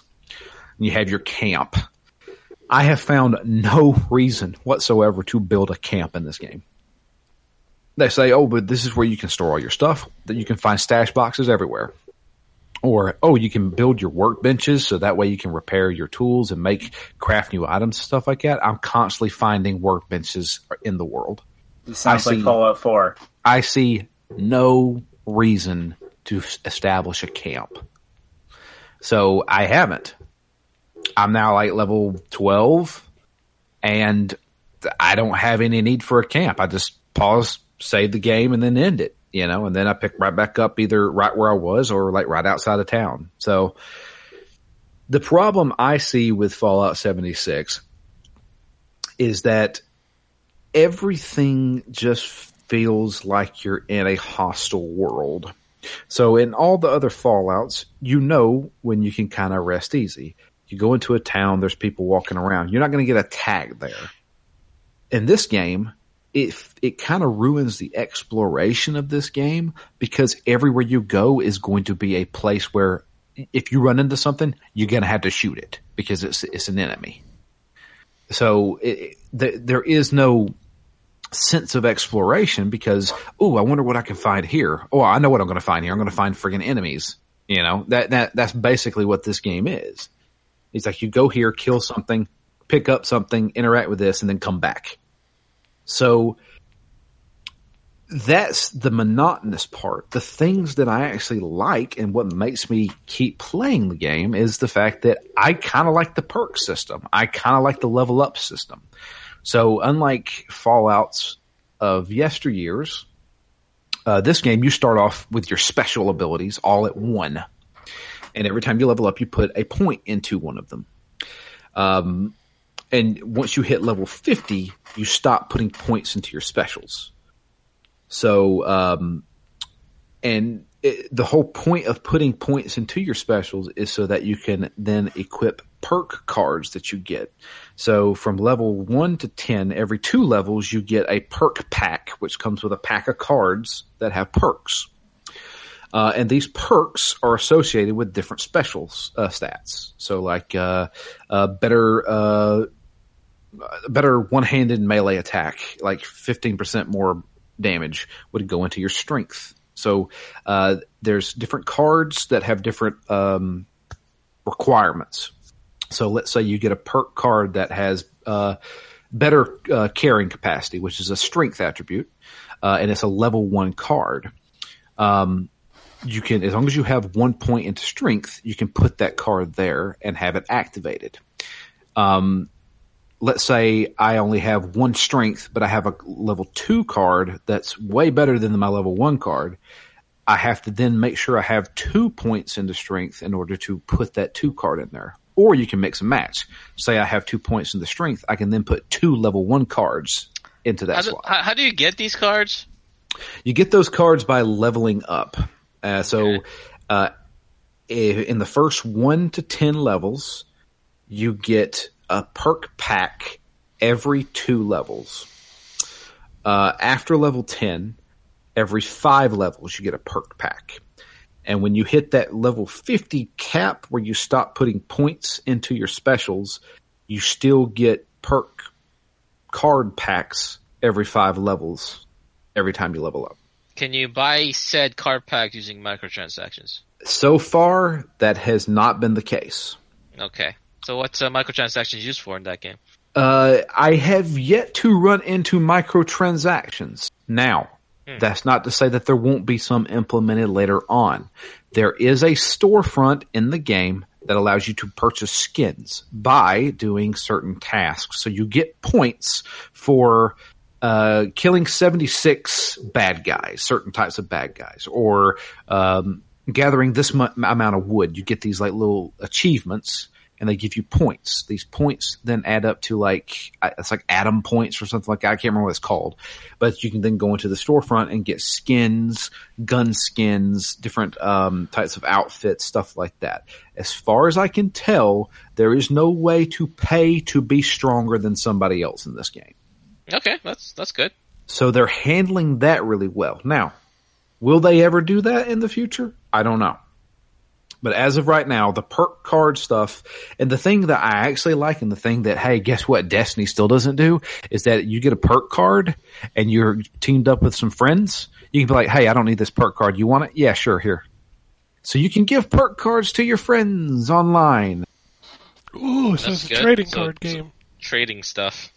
Yeah. So you can trade in this game, finally. The thing is, is that I don't have anybody to play with. So I'm playing Does solo. have any kind of matchmaking whatsoever? anybody is in your game. So Yeah. whenever you log in, you're going to be put into a world that has at least 10 people in it, if not more. I think it's like between 15 to 20 or 30 people will be in your game.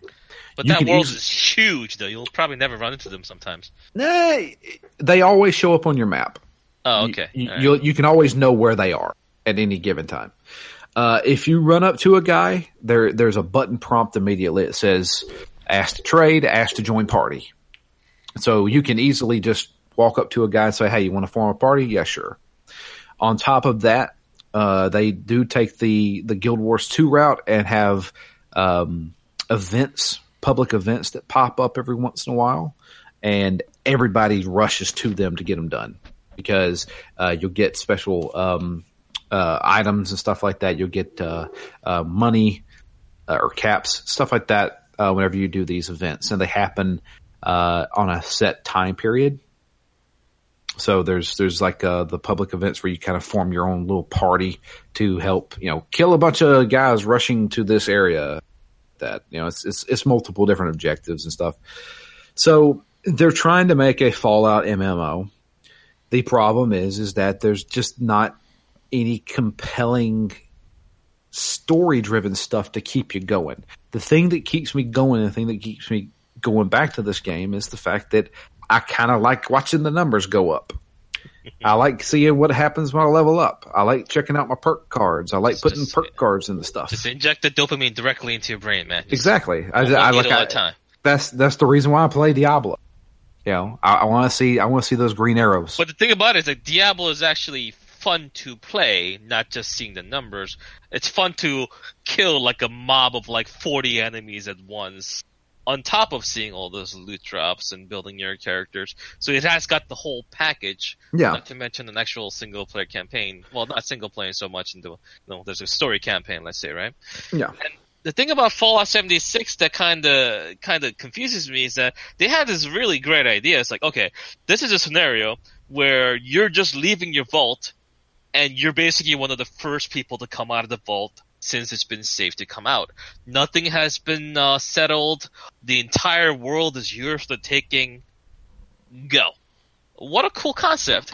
And then they took that concept into this weird hybrid multiplayer thing when they really didn't need to in the slightest. They could have added multiplayer element to it, but they didn't need to make it the whole sort uh, sole focus. And it, I don't know. I don't, I don't know where, what, where they were wanted to go. Did they just, did they just want to try something new for the sake of trying it, or did they have some kind of other like overarching narrative, like hive mind thing that they're going for with this game that's going to continue on with the next game and on and so forth? I, I just don't understand. I- it just I- seems weird to me. I think it's. I think they were going for the same idea they did with uh, Elder Scrolls Online, where they wanted a game to sustain the franchise until the next one was ready. Because obviously, the next Fallout game is probably years and years and years away, considering there's a new Elder Scrolls and then Starfield coming. Yeah, we won't see Fallout Five until after Elder Scrolls comes out. But haven't they already confirmed that they're not making a new engine for Starfield or Elder Scrolls? That story's been passed around back and forth. At this point, I believe that it is they are making a new engine. I would hope All so. right. So there's where I talk about the other part of this game. They need to come up with a new engine. Big time. Because holy crap, man. Like, this game will just stutter for no reason. There's nothing going on. I'm walking. There's, there's not even, like, it's at night. Nothing's even happening. Yeah, And I'm just walking, and all of a sudden it just starts stuttering. this game I seems to have a lot of technical issues. I think this is the game that finally broke the camel's back on fans willing to accept Bethesda's. Well, we we joked about it before the show, but is this literally the fastest discount? Like this game was fifty percent off this week, and it came out last week. Yeah, I think it is. I thi- I- I- With that big of a discount, um, yeah, I can't think of anything that's dropped that quick. It's, it's, yeah. Like a month, what was it, a month before Tomb Raider dropped? Yeah, and people thought that was fast, but like Yeah, a no, week, week and a the- half. This has been a week. yeah, yeah. it that's and and I uh I just I find it I think what didn't help was that Bethesda finally acknowledged the fact that their games are buggy and did so tr- kind of in jest but then didn't fix the problem Yeah. um I want to say it was Jay that said that like brought it up when, Yeah, uh, we're we talking were about the Bethesda E3? conference, right? yeah Yeah. Mhm. yeah. So, like, lo and behold, Jay was right, and they didn't do anything to fix it, and now they're eating it because now they can't even play dumb. They admitted to the fact that they know that this stuff is problematic, and my, my biggest complaint is this is probably stuff that's built into the engine and not um not like n- a new mistake. This probably been fixed by fans. yeah. There's already mods out for. Fallout 76. Well, I'm not talking just for Fallout 76. I'm talking this is probably an issue that Fallout 4 had that was fixed by fans, and then they instead of going, okay, so this is what we need to do to fix the engine, they just did nothing, and then it's you know a carryover from mistake from Fallout 4 to uh, Fallout 76. Like it's just it's absurd, and like you know what? For all the stuff that happened with um, Elder Scrolls Online, we also have to remember that wasn't Bethesda that made that game. That was a ZeniMax studio that is not Bethesda. It has Bethesda's name on it, but it's not Bethesda made. Um, this is a Bethesda game. I don't know what they were thinking with this, but it was never going to be the MMO that, like, when you play Elder Scrolls Online, it is an MMO. But it's an MMO that can be played by a single person. There's only a few moments where you have to engage with other people, and that's usually the dungeons. And it's not like you're fighting against them. Uh, you're, you're going through. Like you could walk in and they could be beating the boss as you walked in. That's happened to me before in uh, Elder Scrolls Online. But like Elder Scrolls Online, there's always content there, and it's like now that they've they used to be like, oh well, you know, we'll let our fans patch it. Now people are playing NPCs apparently because they're insane, I suppose, in Fallout 76 because now Fallout uh, now Bethesda's asking you to make the content for them too. Like it's absurd. So I'm a Fallout fan. Like that's the thing that kills me about this. I like Fallout. I like the old Fallout. I like the new Fallout. I was okay with four. I didn't really like the building aspect of it, um, but I could avoid it in that game for the most part, except for when I was being told that a settlement needed my help. Um, and uh, it sounds like they leaned into everything that was wrong with Fallout 4 with this. You know, the funny thing about Fallout 4 is that I didn't beat that game. I beat Fallout 3 and Fallout New Vegas. I like those games a lot. But I don't know, I got sidetracked for whatever reason. But the only singular thing that I remember about Fallout 4 are its NPCs. Or its partner characters like Valentine. He was a cool Valentine. dude. That's like such a cool character to have like as, as your companion to hear his story, to see his uh like His story arc actor. unfold over time. Yeah, fantastic, right? And that is no longer in the new Fallout game. That is No. not a thing. And that just like breaks my heart, man. Like why couldn't they just call this game like a- Apocalypse World or something, you know, and just like have its own thing? Why did they have to put it in their own brand name? because kind of it, their own uh, game. that'll sell. I'm, I'm fine Yeah. with it being Fallout, but they should have they shouldn't have called it 76 because the 76 is a um, because I understand why they call it Fallout. There's a lot of lore to be used in Fallout, Oh, dude, there's a ton of lore in this and I've game. heard that there's a ton of lore. Uh, my friend's playing it; he likes it. I, I get it, and I'm not shitting on people that like this game. I'm I'm really not. Um, but my issue is again, I, I- I've mentioned it earlier this year. You couldn't possibly do the same mistake that Sea of Thieves had, and lo and behold, Bethesda decided that they would not learn anything for and have not enough content to bring me through. Sure, I love lore, but I could read that lore outside of a game too and enjoy it just as much. I own the Zelda books. Like, All right, I'll tell you. I'll tell you this. Now, I haven't played Sea of Thieves, but from everybody's thoughts and on on on the game that have played it, Fallout 76 has way more content than Sea of Thieves does. Fallout 76 has what seems to be a beginning and end. There is a main there is a main storyline. You do this, you got you're trying to find the overseer, trying to figure out what's going on with the scorched type people and stuff like that. So they're you're doing missions. The problem is is that you're doing them for nobody. yeah, see that. I was I was talking to Justin earlier today about it. That I, I don't. Uh, my favorite game in terms of mission structure is still Oblivion, because Oblivion had fun missions. They always felt like, sure, all the characters sound the same in Oblivion, but there's a specific wood elf that gives you a mission, and you have he's paranoid. It's called paranoia. It's one of the best missions in all of Bethesda's games because it's so different from everything else. Sure, you have the mission where it's go into the dungeon, grab the thing, and leave, and and I'm fine with those. But there's they used to write these missions in a bigger thing, and now it just sounds like it's all fetch quests, and like that's not what I want from a Bethesda game, and that's the reason why like I look at New Vegas. You know, even Fallout 4 had unique missions of like there's one where you had to get the beer machine, which was a robot that walked extremely slow. Yeah, I remember that. Yeah, it was a unique mission, and it was a different way of doing a um, uh, escort mission because the character you're you think you're going to get just a machine, and lo and behold, it's a robot that walks, and you Well- walk it back, and it can it can defend itself too, which is good. But like, there's interesting stuff like that, and it's like when I looked at Fallout 76 and their responses, like, no, there's no vehicles, no, we can't do this, no, you can't do that. I'm like, okay, but and then they're like, well, you can play it by yourself. I'm like, but why would I? It sounds like you there's no NPCs and and great that there's all this lore, but like there's a lot of lore in books and Elder Scrolls. Have we all read all of the books in Elder Scrolls? No, absolutely absurd. Yeah. It uh I don't know. it's one of those things of like, yeah, I just I play it to let's try to do this mission. Whether that be go gather a bunch of things or go kill this amount of things or whatever.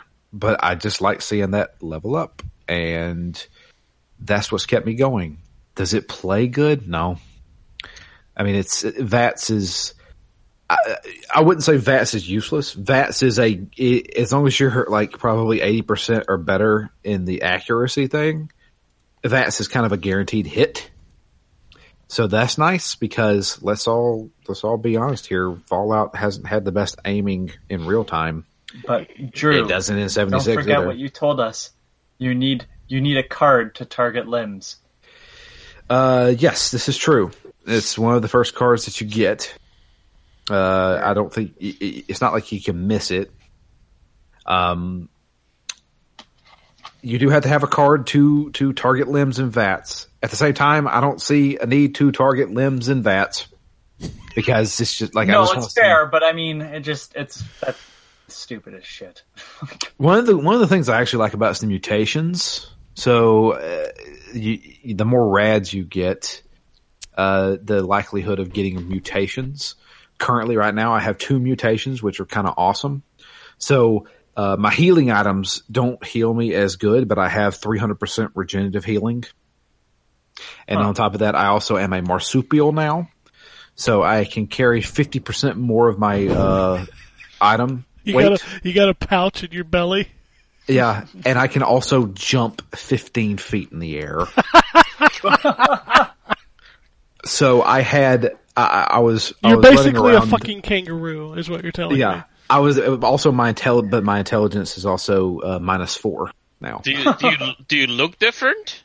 No, you look the same. Uh, See, this this sounds interesting to me. I just wish there was a game surrounding it. that Play. So I, I was in a town and there was a guy like he was like there was another player running around.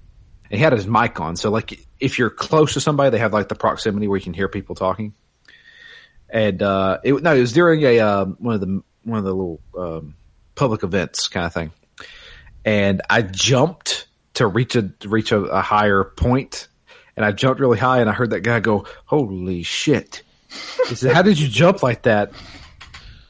and I, di- I didn't say anything. But I Oh, I was was gonna gonna say with your low with the low intelligence, you should have role played that character to death. I don't know. me jump high. I jump high. But uh, but he, so here's here's a fun anecdote. Um, so I, for some reason they have done this. So let's say, all right, so you've made a multiplayer game where there's other people running around the world, and they have made it to where if somebody is using a computer, you have to wait for that person to get off that computer before you can use it. So uh, at the very beginning of the game, or close to the beginning, you go into the first town, and they want you to use this computer terminal to uh, sign up for something? Well, I uh, went to the church where the, the computer was. There was a guy on the computer. There was a guy standing behind him waiting to use the computer. so I think fucking queued up in line. it's the fucking division again, man. Yeah. All right. So I queued up in line to use this computer. Then when I go to use the computer, you know, if you if you remember Fallout, you, you're standing at the computer, you press the interact button, and then you. It looks like you're almost like sitting down, and then you're sticking your face directly into the uh, into the monitor. That's what it did.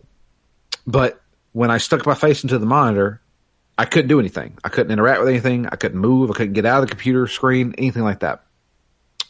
And I was like, well, shit, I think the game may have glitched on me or something. And I could hear people who was wanting me to get off the computer behind me. And like they were jumping and you can hear them like, they're like trying to get me off the computer. There was a guy shooting in the air trying to get my attention. Finally, I gotta, I was like, I, I gotta reboot. I was like, I had, to, I had to turn off the game and turn it back on to make it work. Finally, but the, the, the, the, the straw that broke the camel's back for me to turn off my, my PS4 was that the, one of the guys that was waiting on me sent me a message saying, get off the fucking computer. It sounds like a, a this sounds like Bethesda doing a social experiment. What you're really I- about to do on that computer was send them your email and your personal information so they could sell it. yeah. And so that was, that was fun. oh jeez. So there's a lot of there's a lot of things in this game that make me go, why did you do that? Things that make you go, hmm. So I have my my question is then, is this the Fallout game if you only like the exploring and not so much the plot? No, Oh, okay. so No. it's a Fallout for no one. All right. no, no. eh, I mean, the thing the thing is, is that I, I don't find the exploration that interesting. He just likes the numbers, dude. I just like the numbers. I don't. I look. Look. I'm Listen, not I'm trying gonna introduce you to Cookie Clicker because holy shit, dude, you'll love that game. I am not. I am not championing this game. This game is broken in many aspects. I And know, it's but also- I'm just telling you, Cookie Clicker is all numbers, It's also very boring in a lot of aspects. and Cookie The- Clicker's got you there too. the, the thing that gets me is that yeah, I enjoy seeing what what's what's next in my card packs or what can I do here kind of thing. Exploration is is kind of bland due to the fact that I know what's going to be there. If I go into this building, guess what's going to be there? There's going to be a bunch of enemies that I have to shoot. You know, it's never like I walk into town like, ooh, what, I wonder what's in this town. I know exactly what's in this town. There's a bunch of feral ghouls going to be running around that I have to shoot, or there's going to be a little robot that I can talk to. They haven't done any fun stuff of like because I mean, there's the mine in uh, Fallout 4, the Dunwich mine, which had like the Cthulhu mythos sort of weaved into it, like they did in Fallout 3 with the uh, Dunwich building. Like, there's none of that type of stuff of like little fun areas. I mean, there's the Mothman. If Does you it remember, destroy any bridges? I don't know. Okay. Maybe, You can summon the Mothman. I've seen it happen. You can, whoa, whoa, you can summon him. Yes. So there is an NPC. There is an NPC in this game. It's the Mothman. uh, you can summon the Mothman, um, and apparently there's also Wendigos running around. I hope that's not a spoiler, but I don't think Alright. anybody cares. yeah, that's the thing. I mean, well, a lot of people might care because they may pick it up for thirty-five bucks. I I have a feeling they won't. Yeah, I don't know. The With the, I, I think I can sum this conversation up though. If you're gonna watch numbers climb, you might and want to open packs. Hey, Overwatch. that's true. do do do do. All right, we need to move on. We're two hours into the show and we haven't even finished talking about games. And oh, by the way, I've got a big one I need to talk about. Yeah. Oh, all right. Let's let's get to it. Uh, I, I don't want to talk too much about Pokemon because I've only played like ten minutes of it, but I really don't like. I really don't like the fact that they make you play with one Joy-Con. It's terrible. No uh, pro controller support. Nope. And you have Why, to use why did we even buy this thing? I can't use it for Mario Party. I can't use it for Pokemon. yeah, yeah. Well, they want you to buy that Pokemon Ball peripheral that has the analogs in it. Which No, I'm good. that's all you need to play that game. You need directions, one button, and motion controls. That's it. That's all that There's game no is. random battles. Nope, they're all in front of you. Yep. But the big game I've been playing is Darksiders 3. Oh, nice. I was trying to finish that game for my review on Monday morning. That is not happening because I've hit a brick wall that I need that game to be in the wild to figure out. Is it like a, a puzzle or something you're It's a- stuck on? n- no, we'll get to that in a minute. It's a boss. Uh, oh, So just pass pass the control over here, Ken. I'll do it for you. I would love to watch you try. This Oh, thing, yeah. this thing has been frustrating me. like this game was I've just missed you, cruising. Yeah, I'm just cruising through this game. Blah blah blah. Everybody knows the story. You're Fury. You're killing the seven deadly sins. I've wiped out five of them. I have two left. The sixth one can go straight to hell. I think that's where you're sending it, right? I can't, for the life of me, beat this thing. So, if the first Darksiders was your Zelda, Right. and the second Darksiders was your Diablo, Mm-hmm. Don't say it, Ken. the third Don't say Darksiders it. is your Dark Souls. God damn it! you said it. So this game wants to be Dark Souls so bad it can't help itself. All right. Do you have a stamina meter? No, you do not have a stamina meter, but you do collect souls, and you cash them in for attribute points. Okay. If you die carrying souls, you lose them all. Can you go back to where you died and pick them back up? Yes, you can. Oh man. The game also only saves at certain points, and you can ca- and Vulgrim is now your save spot, and you can feed your souls to him to get attribute points Does this take place before or after Darksiders one or two? during Darksiders One. There is a cutscene with War in his chains, so it is definitely happening during. They even make mention of, "Oh, War started the apocalypse." That motherfucker. Um, what I'll talk about that I love about this game, the story, the character, Fury, she's great, her voice actor's great, the bosses, awesome designs. It's got that Darksiders feel.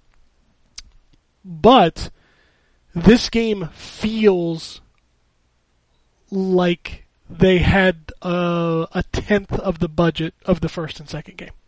Mm.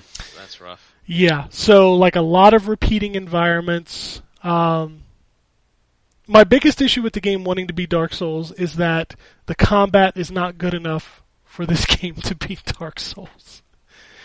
You have your standard attacks, and the weapons that you will collect throughout the game are your secondary weapon. And each one has its own abilities.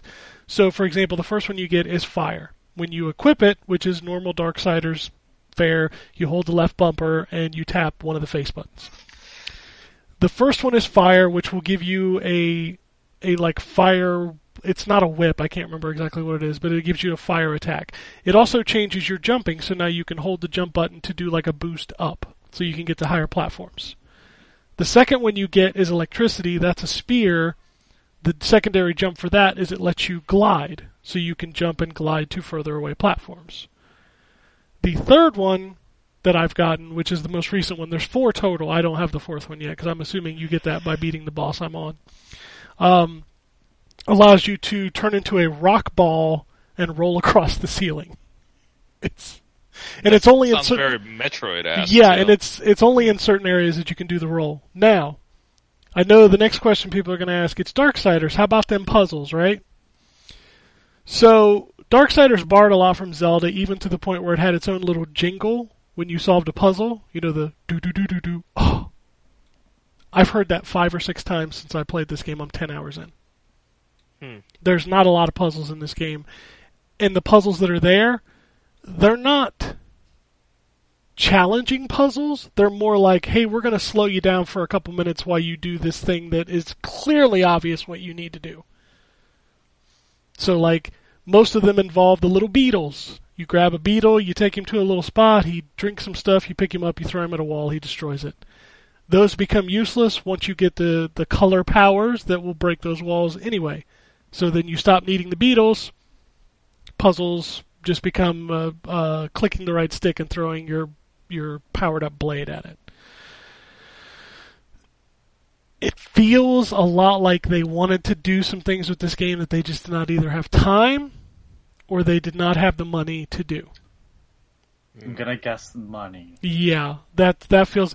There is actually one part, and this goes back to the part where I was referring to the game only saves at certain points, and when you visit Vulgrim. I played a section of this game for like an hour. It was the most it was the most interesting part of the the game I'd got to so far. It was all underwater and it was this whole new area. It was really cool. I played it for an hour. I paused the game to talk. My wife came in the room and asked me a question. I paused it to talk to her. All of a sudden, cra- crashed back to dashboard. Lost that whole hour. Uh. Oh god, that sucks. Yeah, this game is buggy. Like when you go into new areas, it'll stop and load the area as you're going in. Like your character just stops mid animation. What I mentioned about the combat not being good enough to be a Dark Souls game, like a straight single enemy can kill you. Like they are challenging enough to kill you, which is fine in and of itself. But when you're in an attack animation, you cannot do your dodge move, and your attack animations do not interrupt the enemy's attack animation sometimes. So you'll go to attack them, an enemy will come up from behind, you go to tap that dodge, does nothing. Because you're in mid attack an- animation. So then they hit you, they get you in a looping animation where you can't move, dead. So, Hey. without spoiling, obviously, what the six spot is physically, Mhm. what makes that boss in particular so much more difficult and, or maybe perhaps unfair compared to the other ones you defeated? Okay, to explain that, I kind of go into how you have to heal in this game. So, to, in order to Sure. heal in this game, oh, hold on, Dark Souls reference. You get something called a Nephilim's Respite, and that is like your Estus flask. Every time you save, it refills, and you can upgrade it to carry more heals. Now, in order to heal, you have to move the D-pad through your items to select that one. Which, by the way, the game finally told me after 10 hours in that you could just tap down to go immediately to the Estus flask instead of cycling through. Wish you'd have told me that a lot sooner in the game. Still, you hit that, you press up on the D-pad to heal yourself. Your character stops and is oh. completely imp- is completely open to any attack. And if they hit you while you're taking it, does not work. So you have to find a spot to stand still where you will not be hit to in order to heal. Now, if you're using any healing items or boost items, like you can get items to refill your havoc and your fury, and you can get like fortification. If you use one of those, any other item you want to use is on a cooldown, and it is not a small cooldown; it is a very long cooldown. Now, the boss in question that I'm fighting has two forms. I probably fought this boss 10, 15 times yesterday. Like, this is all I did yesterday. I cruised through the first five hmm just fine. They were piece of cake. I get to this one, I fight him. He has two attacks that are undodgeable up close. You have to move to the outside of the level, which is almost impossible to do before he swings. So you are always going to take a hit from one of those. Those do a quarter damage. of your health. He has a move where he picks you up and swallows you half health. Unblockable, undodgeable, you are going to take that hit. Wait, wait. So there is nothing you can do for this swallowing thing. unless you're on the outside edge of the screen, which is impossible to fight somebody on the outside edge of the screen because your whip does not go that far. Couldn't you like turn into a rock so it doesn't like vacuum you in and then suck you up or something like that? If you have your fury meter full, sure, you can turn into the big monster version, which, by the way, is useless in this fight because when you attack him with that, it does hardly any damage. Now, I got to the point where I could take his first form just fine. I could beat it. Sure, it took a lot of my respites, sure, it took a lot of my patience, but I could beat that mode. You go into the second mode, without spoiling what it is, you go underwater to fight the second form of this boss. It's a boss you saw earlier in the game, and it taught you to throw your glaive at its eyes in order to bring it down so you could attack it. Underwater, you can't throw your glaive. so I'm standing there attacking this thing, dodging this thing, moving around the level. I have no I have never damaged the second form. Whoa. Also, there is an element you're just missing, basically. Exactly, and I have no idea what it is. Ah, Like the I game see. and when you die, you start back at first form.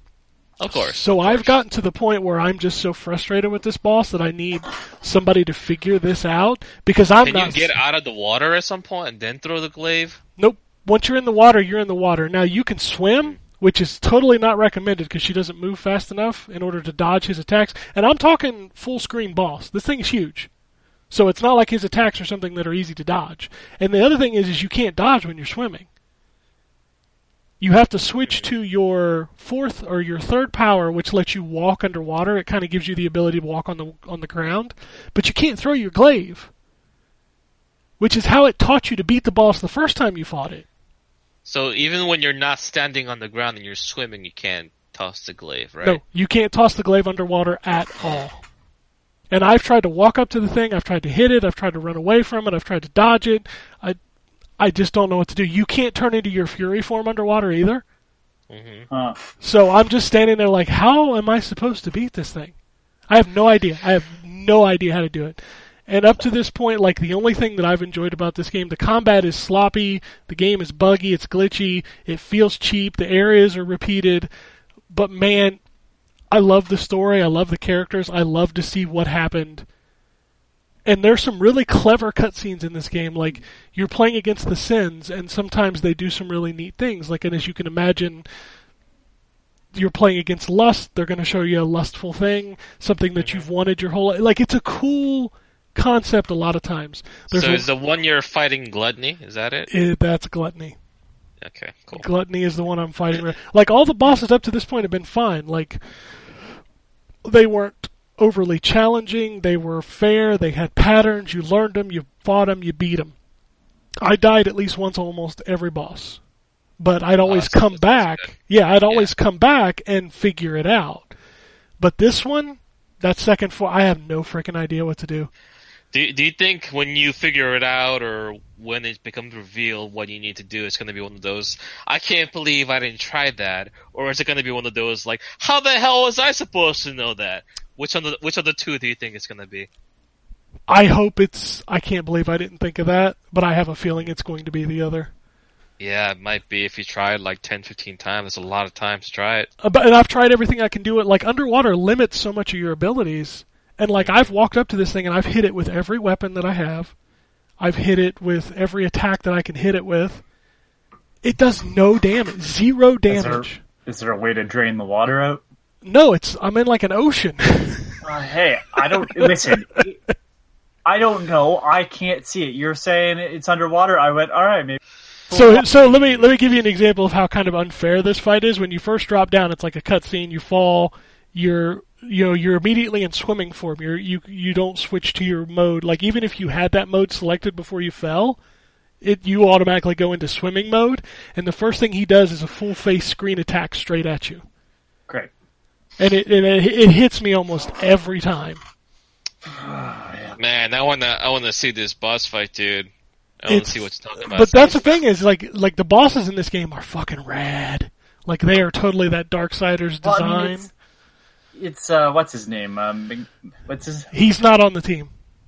He didn't design the monsters. He designed Fury. Um, he does not work for Gunfire Games anymore. They no, he works for the one that's Battle Chasers. yeah, he did not do But- the design. I'm surprised. I'm surprised it's not connected because it's all under uh, Nordic. Yeah, no, he when they initially started making Darksiders 3 as a friend, they reached out and asked him for a Fury design and he did that, but he did not do the rest of the game. Oh, okay. I want to finish this game. I want the story. I do want the story of Fury and the characters and war and you know all that. It's uh, when when's it coming out? By the way, uh, Tuesday. Tuesday. Oh, okay. So you'll know soon enough. Yeah, yeah. I really wanted to review Okay. it before it came out. Like I was trying to power through the whole game because I heard it was like 15, 20 hour game. I was like, I can do that in a holiday weekend, sure. But Yeah. once I hit that wall, I just I stopped. I was like, you know, I've done this 15, 20 times. I am not making any progress. I'm just getting madder and madder at this game. I'm just gonna wait. that's what happened at the end of Anima. Yeah. The gates. of- There was a two form boss, and I made it to the point where I could do the first boss like in no time. The second boss just has those attacks that just murder you, and I was like, I, I mean, this game's great, but I can't physically finish this within the time span of getting it done. Yeah. I feel like I'm. I, I. It's one of those moments where I feel like so many people are gonna be like, "You were an idiot. This was so easy," kind of thing after it happens. But right now, I am so frustrated, and I haven't been frustrated at this game, even at its imperfections. I have not been mad at this Even game. though it was a Dark Souls like game. it, it, it's not. It's not as punishing. It's. It's just trying to ape the design.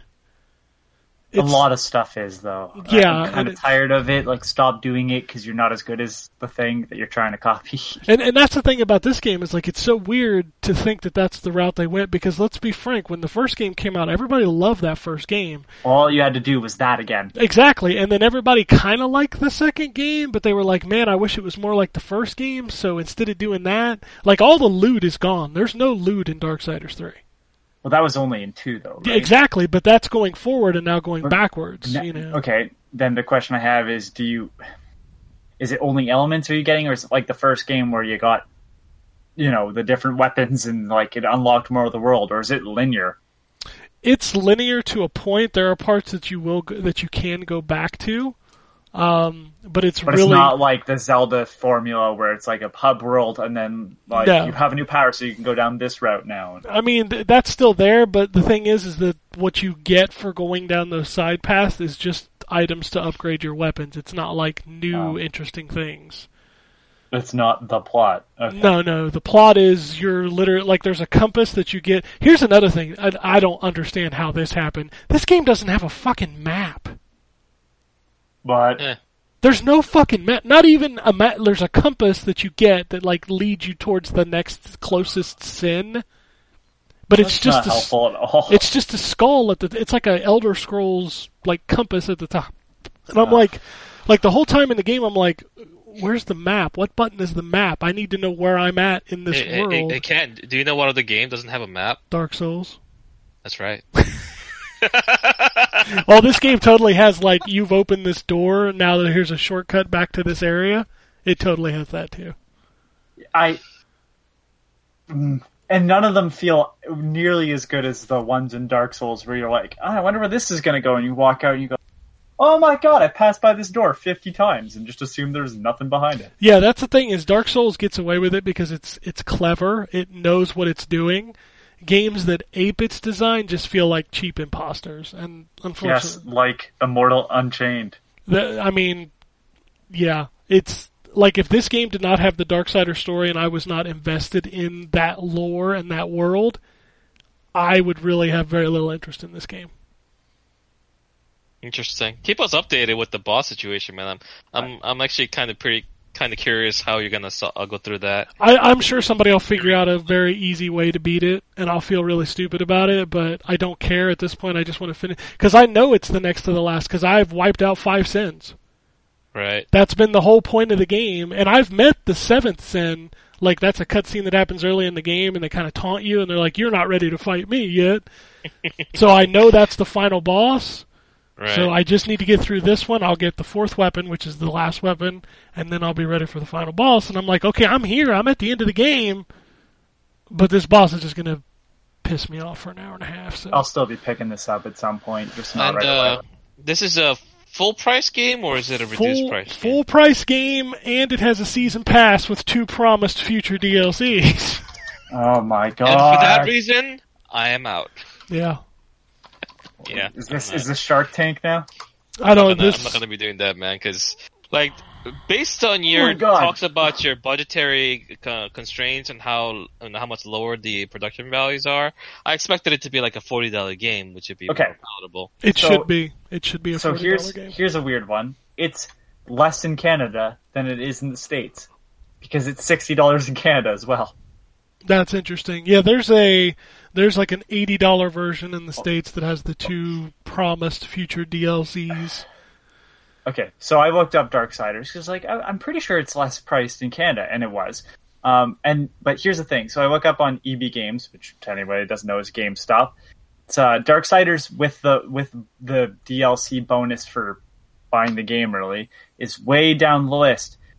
What comes up first is the collector's edition, that is 134.99 can, uh, Canadian, which comes with a bunch of physical crap.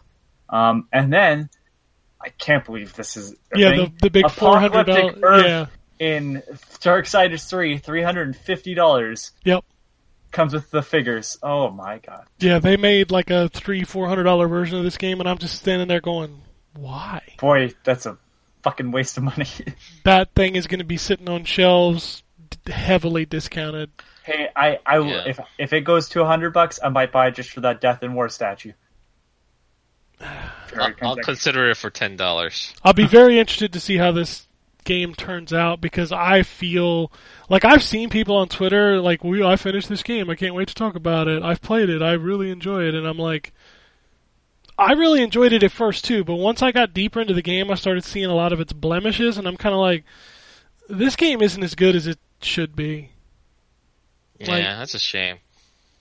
I'm a huge, huge Darksiders fan, and I was really looking forward to this game, and I've been nothing but disappointed the further I played into it. Two questions. Yeah. Joe Mad have his name on this? No. No, we just talked about that. How about that? Okay. Second question. Will there be a Darksiders 4? I don't think this I game's mean- gonna sell. Think The fourth- Yeah, but it's also it's also it's also THQ Nordic, and I feel like they will put out anything just to sell a copy. I hope so because the fourth horseman is in this game. You finally get to see them. Oh, really? Yeah, you finally get to see them, and Is he is he the gun guy? yeah, and I'm like, I really want. It was weird because you get to hear all four of them talk, and War is the same voice.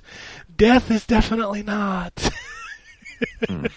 I, I can't wait. I can't wait for the fourth game in the series, which will ape Call of Duty. Um, Darksiders, sorry. I, I, I, I, I. Start that will, again. uh, War was played by the same guy who did Grimoire Weiss. Yeah. In, uh, Ooh, nice. Nier.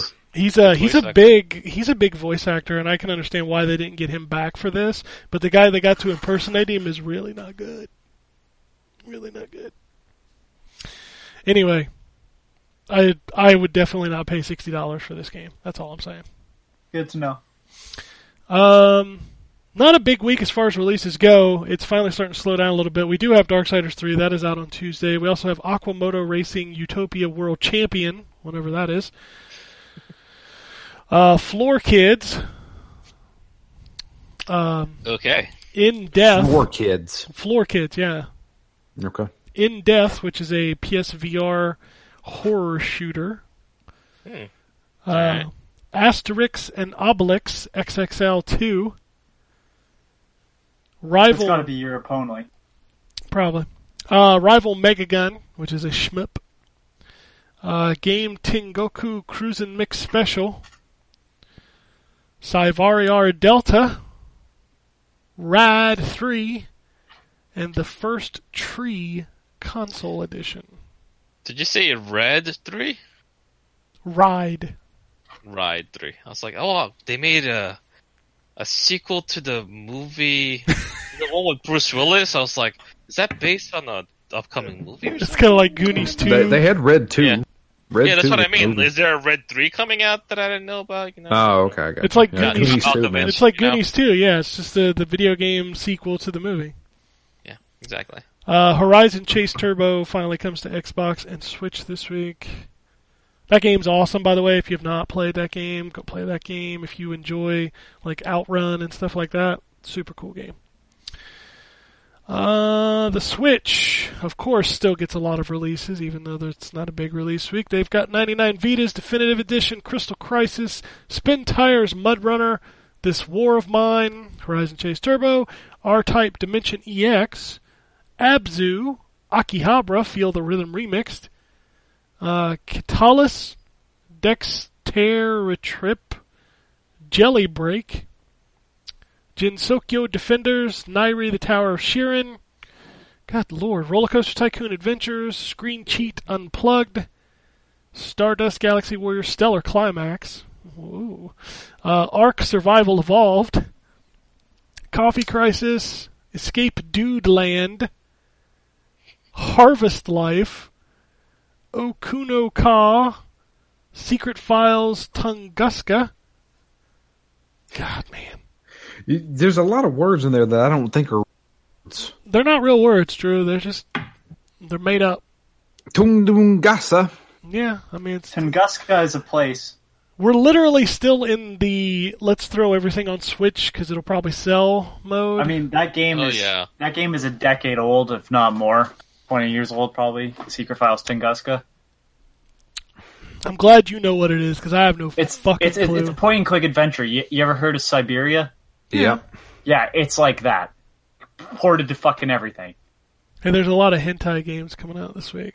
I kind On of figured. Switch or PC. No, there's none on Switch. Come on now. Hey, I don't know. We've got Hentai Yuri: The Wet Adventure. Is this a segment that you guys started after I left or something? Yes. Yeah, we You try to. have, you have missed it. Not by- Hentai games coming Not out? not like, not not by do our listeners, Not by is this choice. what they come for? Uh, well, choice. well, Yeah. Jay, hold on now. What did you just say? Hey man, phrasing, okay? and I meant it exactly the way I said it. No, no. what- There's there has been an influx in the Uh-huh. past three, four months on Steam of hentai games. All right, So you we. guys just started to. All right. I just All right. wanted So to we see how many. them. We we kind of do we kind of do like a little. How many is there this week? Uh, so we've got one so far. We've also got Hentai Shadow. That's another one. We've got Hentai Memor- Memorama, Hentai Cute Puzzles, and Hentai Ragdoll Arena. Yeah, yeah. Uh, Do in, they, do they know that you can have a hentai game without the, using the word hentai in it? I mean, there's probably some in here, but I'm just looking at text. So. How, how do you? Oh, It's, wow. it's all about searching, though. Yeah, how, search engine optimization. Come on, SEO. Yeah. Yeah. There is a cool game coming to PC this week, though. Uh, uh, Fighting EX Layer is coming to PC this week. That's cool. yeah, that's a fun game. Yeah, I enjoy that game. Uh, but that's it. Uh, I don't want to go too deep. We've we've been going for a while. A couple news hits real quick.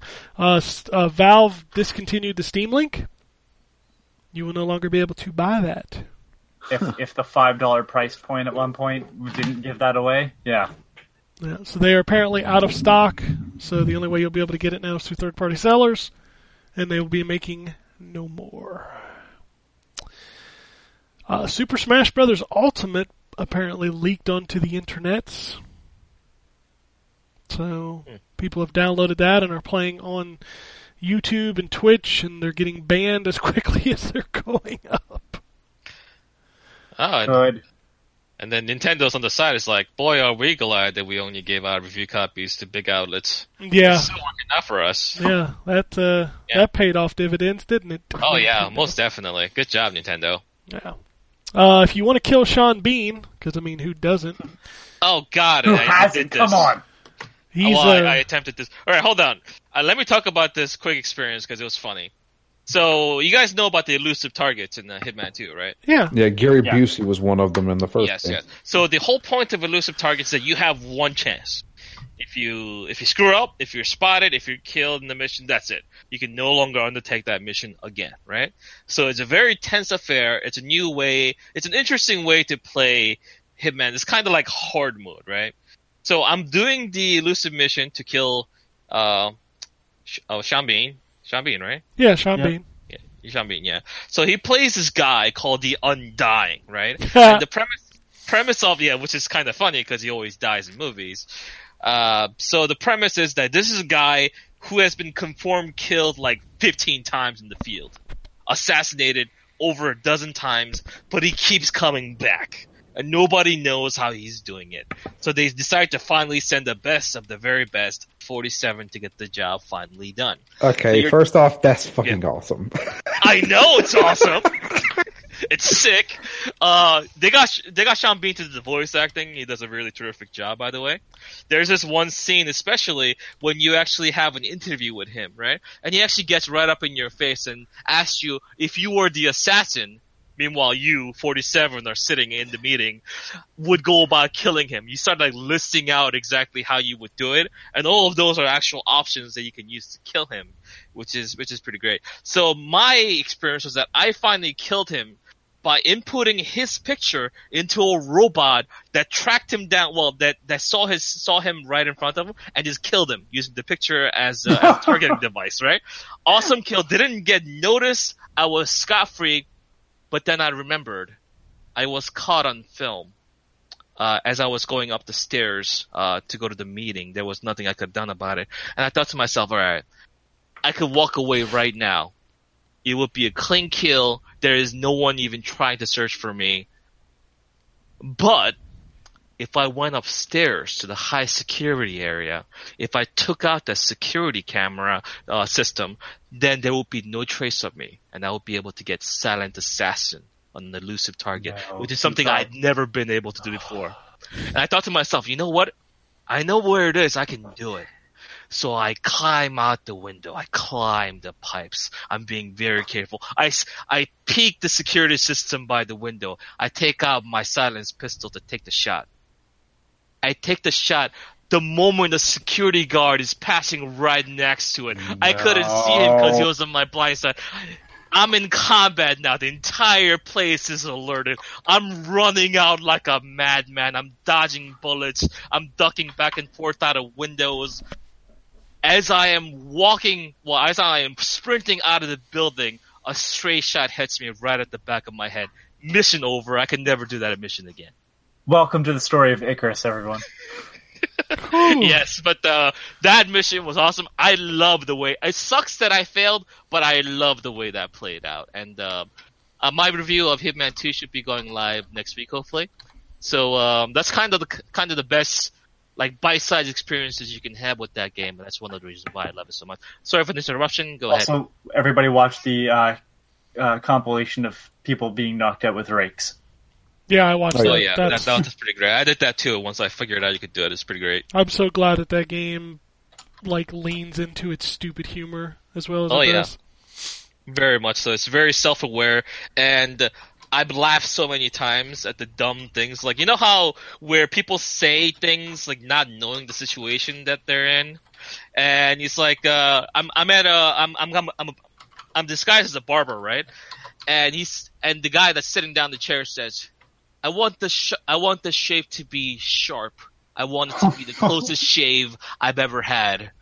And 47 says in his like monotone voice, I promise it will be. and then just literally slits his throat right there. It's like little things like that. It's very dark humorish, but it's all good stuff. And uh, Hitman 2 has been definitely a fantastic game for me. All I have the first episode of Hitman 1, and I have yet to boot it up.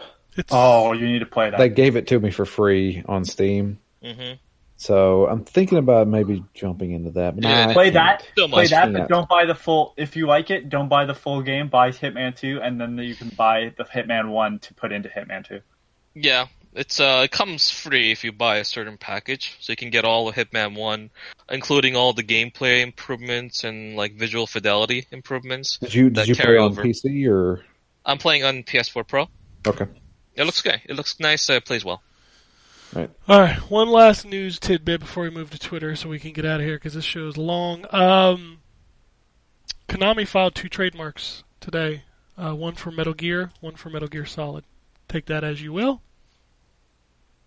They have to if they if they want to keep that trademark. I'm pretty sure they have to keep filing, don't they? Well, trademark filing also comes. They own the IP to that, so. But these are actual products that Oh, they okay, file I see. trademarks for. So the the pachinko machines for those are coming out for yeah, dude. iPhones and Android devices. So that's nice. All right, I'm gonna head over to Twitter. I'm gonna run through these quick as I can. Mookie says, uh, two truths and one lie. So I guess you got to pick the one that's a lie. Number one, I learned about masturbation when I was less than five. I'm out. Uh, number two, I used toothpaste to eat her out. What the fuck? Uh-huh. This is a gaming podcast, man. Come on. Number three, I almost joined the national soccer team. All right, this is my last podcast, everyone. Uh, number one, number three are truths. Number Is two is a lie. You think the, the, the toothpaste? There's the toothpaste that throws you off? I can't believe I would really hope this. that that's a lie. Uh, Dustin says, we missed you, Jay. Hey, thanks, Dustin. Um, since Jay's on, uh, can he tell us what the Langrisser series is all about? I see it's being remade for PS4 and Switch and might come to the West. The um, Langrisser series is this really old school, like long running strategy RPG games. Um, we got, I think, on PS2, um, Langrisser and also on PSP. Those games exist localized. They're actually pretty good. And the thing that differentiates this uh, strategy RPG is that how like big the battles get, and also in the choices that you make having like crazy consequences. Like your playthrough of the game c- can be completely different from someone else's based on the choices they make. This uh, like who des- who they decide to side with, who they they decide to like spare or to have them you know like kill and stuff like that. So it's got a pretty strong narrative hook in the way where your choices actually matter. It's got a pretty interesting and strategic uh like like RPG engine next to it. So I'm glad to see it return. I would love to see. I would love to play it again. I haven't played a Langrisser game since like on like the PSP like ages ago. So that's nice to hear. Uh, he says Astrobot is a stellar VR game, must have for All right, I'm PSVR buying it. owners. Got it. I got it. Just Agreed, go agreed. Fucking buy it, dude. It's badass.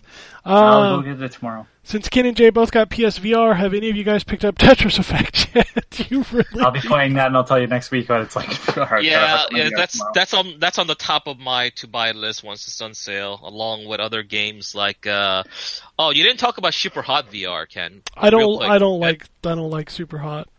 Oh, You don't like it? It's- okay, it's- I, I love the original Super Hot. Yeah, I mean, it, I'm sure it's cool, and I, and I know a lot of people like that game, but I've just never been able to get into it. I couldn't get into it outside of VR, and I tried it in VR, and I'm just kind of like, yeah, this, mm, not really okay, doing it for me. Fair enough. I'm also going to be picking up uh, Beat Saber. I I keep hearing about that game. I kind of want to try it out. Yeah, I wish there was a demo. Yeah. I need I need demos of VR games to know whether or not they're they're worth buying or if they're just worth demoing. Yeah. Um. Yeah. So we have a lot of games on the list, and Tetris Effect. It's like I I've heard like at least a dozen different people recommend that game to me. And maybe on that front, maybe I should just buy it at full price. I don't know. Yeah, We'll. I uh, we'll see. Uh, he also said if Tony's on, he's playing that game wrong. It's meant for VR. Oh, getting called No, out. that's fair. That's no, that's that's that's fair. I, I've heard it's great. I, I just know that like if I talk about it, like a lot of people thought it was VR only. That's not the case. That game looks amazing, but I've heard it. It's really a lot better in VR. So I, I know I've been playing it wrong. I'd really like to play that game too, and I don't have VR. But I, but I I- bet I play it better than you. Maybe, maybe you will. No, I mean like the person that wrote the tweet. I bet I play Tetris better than you do. Oh, here Oh. we go. Where are these? I suck at Tetris. So. I suck at Tetris too. Uh, started playing Divinity 2. That game is superb, but it will take me three years to play since I'm doing it cool, and we're uh, only free to play weekend mornings. That sounds like me. Wow. Um, Divinity Original Sin 2 is an amazing game. Agreed. Been playing Cosmic Star Heroine, and I'm really digging it. Nothing like an old school turn-based RPG after a big epic open world game. I'm also playing on hard, so the battles require a good amount of strategy. You know, I bought that game. I played through the little intro, and I was like, "This is cool. I should play more of this," and I never did. Yeah, I picked it up during a sale. I, I beat it. Very good game. Um, I wish it was a little bit longer, but overall, I had a ton of fun with the game. How long is it? Maybe I'll set off a weekend to play through it. I think I beat it in about uh, 12, 10 hours or so. Ah, that sounds like my kind of game. Yeah, yeah, it's very short. Mark says, so picked up Overwatch for cheap on Xbox One. Now I own on both consoles. I can't believe how much better it looks and plays on the X. I need someone to play with now. Well, it just so happens there's two people here that have. yeah, but you don't even play with us, Drew. Fuck. That's because all, cause all my skins are on PC. Ah, fuck your skins. you don't ever see them. I think you mean That's racist. costumes. All my costumes. All my costumes are on Did you? PC. Um, I know people hate when we talk about Overwatch. Did you guys try Ash yet? Yeah, I I've played a little bit. I've been doing a lot of competitive, so she's not available there. Oh wait, hold on, Mister Mister Ken is doing a lot of competitive. It says. I've played the last four Really? seasons. Yeah, I I Oh, wow, almost okay. I almost hit platinum this weekend. Listen to you, you little sucker. I hit gold, and I'm like, I'm done. I, I'll, I'll never do any better. I just I. I was at twenty three hundred something. So like, if I did if I right kept there. yeah, I was kept going up. I would have stayed in there. But then I got a string of really bad games. Like I played last night and I lost like six of seven games because my teams Yeah. were just terrible. So You'll, you'll go on those streaks sometimes. It's demoralizing, but I hate it. I hate it. Yep. Uh, Dustin says I started playing Owlboy on Switch. By the way, seriously, if you want to play Overwatch, I play with another listener. He listens to the show every week. In fact, he played with us one night this week, and he was listening to the show while we were playing. Overwatch. that's a little surreal. But Oh. okay. Meta right there. And I was like, dude, this is fucking crazy. What's going on? Um, started playing Owlboy on the Switch when the wife is watching TV, and it's not really grabbing me. I've only played about an hour though, so maybe I'll get more into it. With that game, takes a while to get going.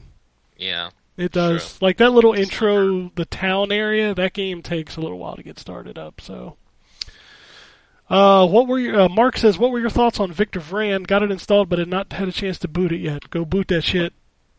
What game? Victor Vran. Oh, Oh. Victor Vran's fantastic. Yeah, Victor Vran's a great game.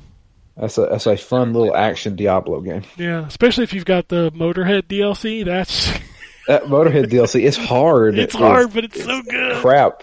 But he just run around with Motorhead songs playing. Hey, the spades. Oh. Dustin says, so I kind of bought a lot of games over the Black Friday, probably more than I should, but I'm really excited to get my hands on Vampyr and Soul Calibur 6. Mm. Vampyr. Who else played Vampyr here? I did. It's it's good. Uh, it's not what I expected, but it's kind of good in its own way. Yeah. But expect it to be very clunky as far as the combat goes. It's the combat's just bad. It's But wha- the, the story and the things you can do around with the characters is actually very interesting. I think that's one of those games that I recommend people play on like easy. I think they patched in like a story mode difficulty because the combat is not what yeah, you're there yeah. for. It's definitely. I agree with that 100. Did any of percent you guys? I know Ken played a little bit of it. Did any of you guys play any more Call of Cthulhu? No. Uh, Waiting for it to go on sale. I I have the game.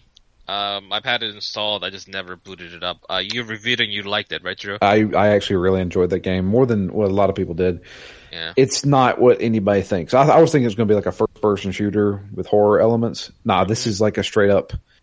It's like two steps above the Sherlock Holmes games. You're doing investigations, and there's a, there's some sneaking and there's some running from stuff. But I actually really enjoyed that game. How was the psychedelic aspect of it? Since That's some of the coolest parts. yeah, yeah. Oh, Yeah. dude, I'm in. I'm in. Yeah, like you're investigating stuff, and then you you realize he's going insane, and he's like investigating this something that's not even there. dude. I might have to boot this up today. There's actually some really cool aspects. So it takes a while to get into. So you won't be seeing much horror stuff until you get probably about three hours in. But mm-hmm. when you do, holy crap! It's There's like, some the, really cool stuff there. it's like the year of Cthulhu. He had like three games It's- this year. It's neat. That's the best way to describe it. It's a really neat game. Uh, Mark says, also my backlog is now a joke and I don't see any chance to catch up coming anytime soon. Just looking at January to March scares me. Welcome. to Godspeed, I'm in the same boat. yeah. The Yeah. backlog has been an indomitable force for many years for me, and it will continue to be. So I mean, we just rattled off two games that I want to play that I haven't played, like Cosmic Star Heroine and freaking Call Uh-huh. of Cthulhu. I have Both of those. Dude, I I bought God of War in preparation for November being not that bad, and then you give me Battlefield Five, Call of Cthulhu, and Fallout seventy six. I so told I you. haven't. Call Hey. of Cthulhu. to be fair, I told you those were coming. I know that, but I wanted to play through God, of which Yeah, I'm I- not going to do. See how he, Well- he he tried to shrug off the responsibility, Ken, and then you like handed him facts and he had to back down. I'm gonna I'm gonna love Drew's game of the year list. It's gonna be like uh, for for number ten, I have Fallout 76. Game I beat this year. Yeah, Uh, I didn't, I didn't Uh, get to play over- around the, the other game, so I was low on games, so uh, Overwatch and Red Dead Redemption One. Um, Ni no Kuni is not making this list. Nino No. Kuni is his biggest disappointment of 2018. it's huh. it's up there. All right. Uh, Dustin says, if you guys were in charge of Capcom and you could only greenlight one of the following, which would it be? Mega Man Legends Three. I'm sorry. Monster Hunter World 2, Mega Man 12, Street Fighter 6, Dino Crisis 4, or Resident Evil 8 as a VR exclusive. Uh, no, Oh. that that would not happen. None of those. None of those. Um, uh, They've already greenlit the game that I've been wanting forever, and that's Resident Evil Two remake. I mean, if I was going from my heart, it would totally be Dino Crisis because I want to I'd say it. Dino Crisis because it's the only different thing on the list that we haven't But- had a bunch of. If I wanted to make money, it would be Monster Hunter World 2 because Monster Hunter World made a fuck ton of money in 2018. I the would love best to see. best selling uh, Capcom game of all time, man. Yeah, It's also Monster in Hunter the- World Two, probably. Yep. It's in the top 10 uh, selling games uh, across everything in 2018. Yeah. It's, it's very, very impressive. I think Monster Hunter World 2, whether it comes as an expansion or it comes as a new ind- uh, independent game, is a guarantee to happen. So I, I, I wouldn't have to think about like greenlighting it. I'm kind of curious about a full Resident Evil. I want Resident Evil 2 remake to be in VR, dude. I would I would love if it had that functionality, but it doesn't. Um, I, am fine with it having that functionality. I don't want anything yeah, yeah, I agree with to you. VR, Yeah, I don't- I especially don't a big franchise like Resident Evil. No, they would never do that to a numbered Resident Evil. I, I can't Yeah. imagine they would. Uh, Dustin wants to know what's your most prized item in your game collection.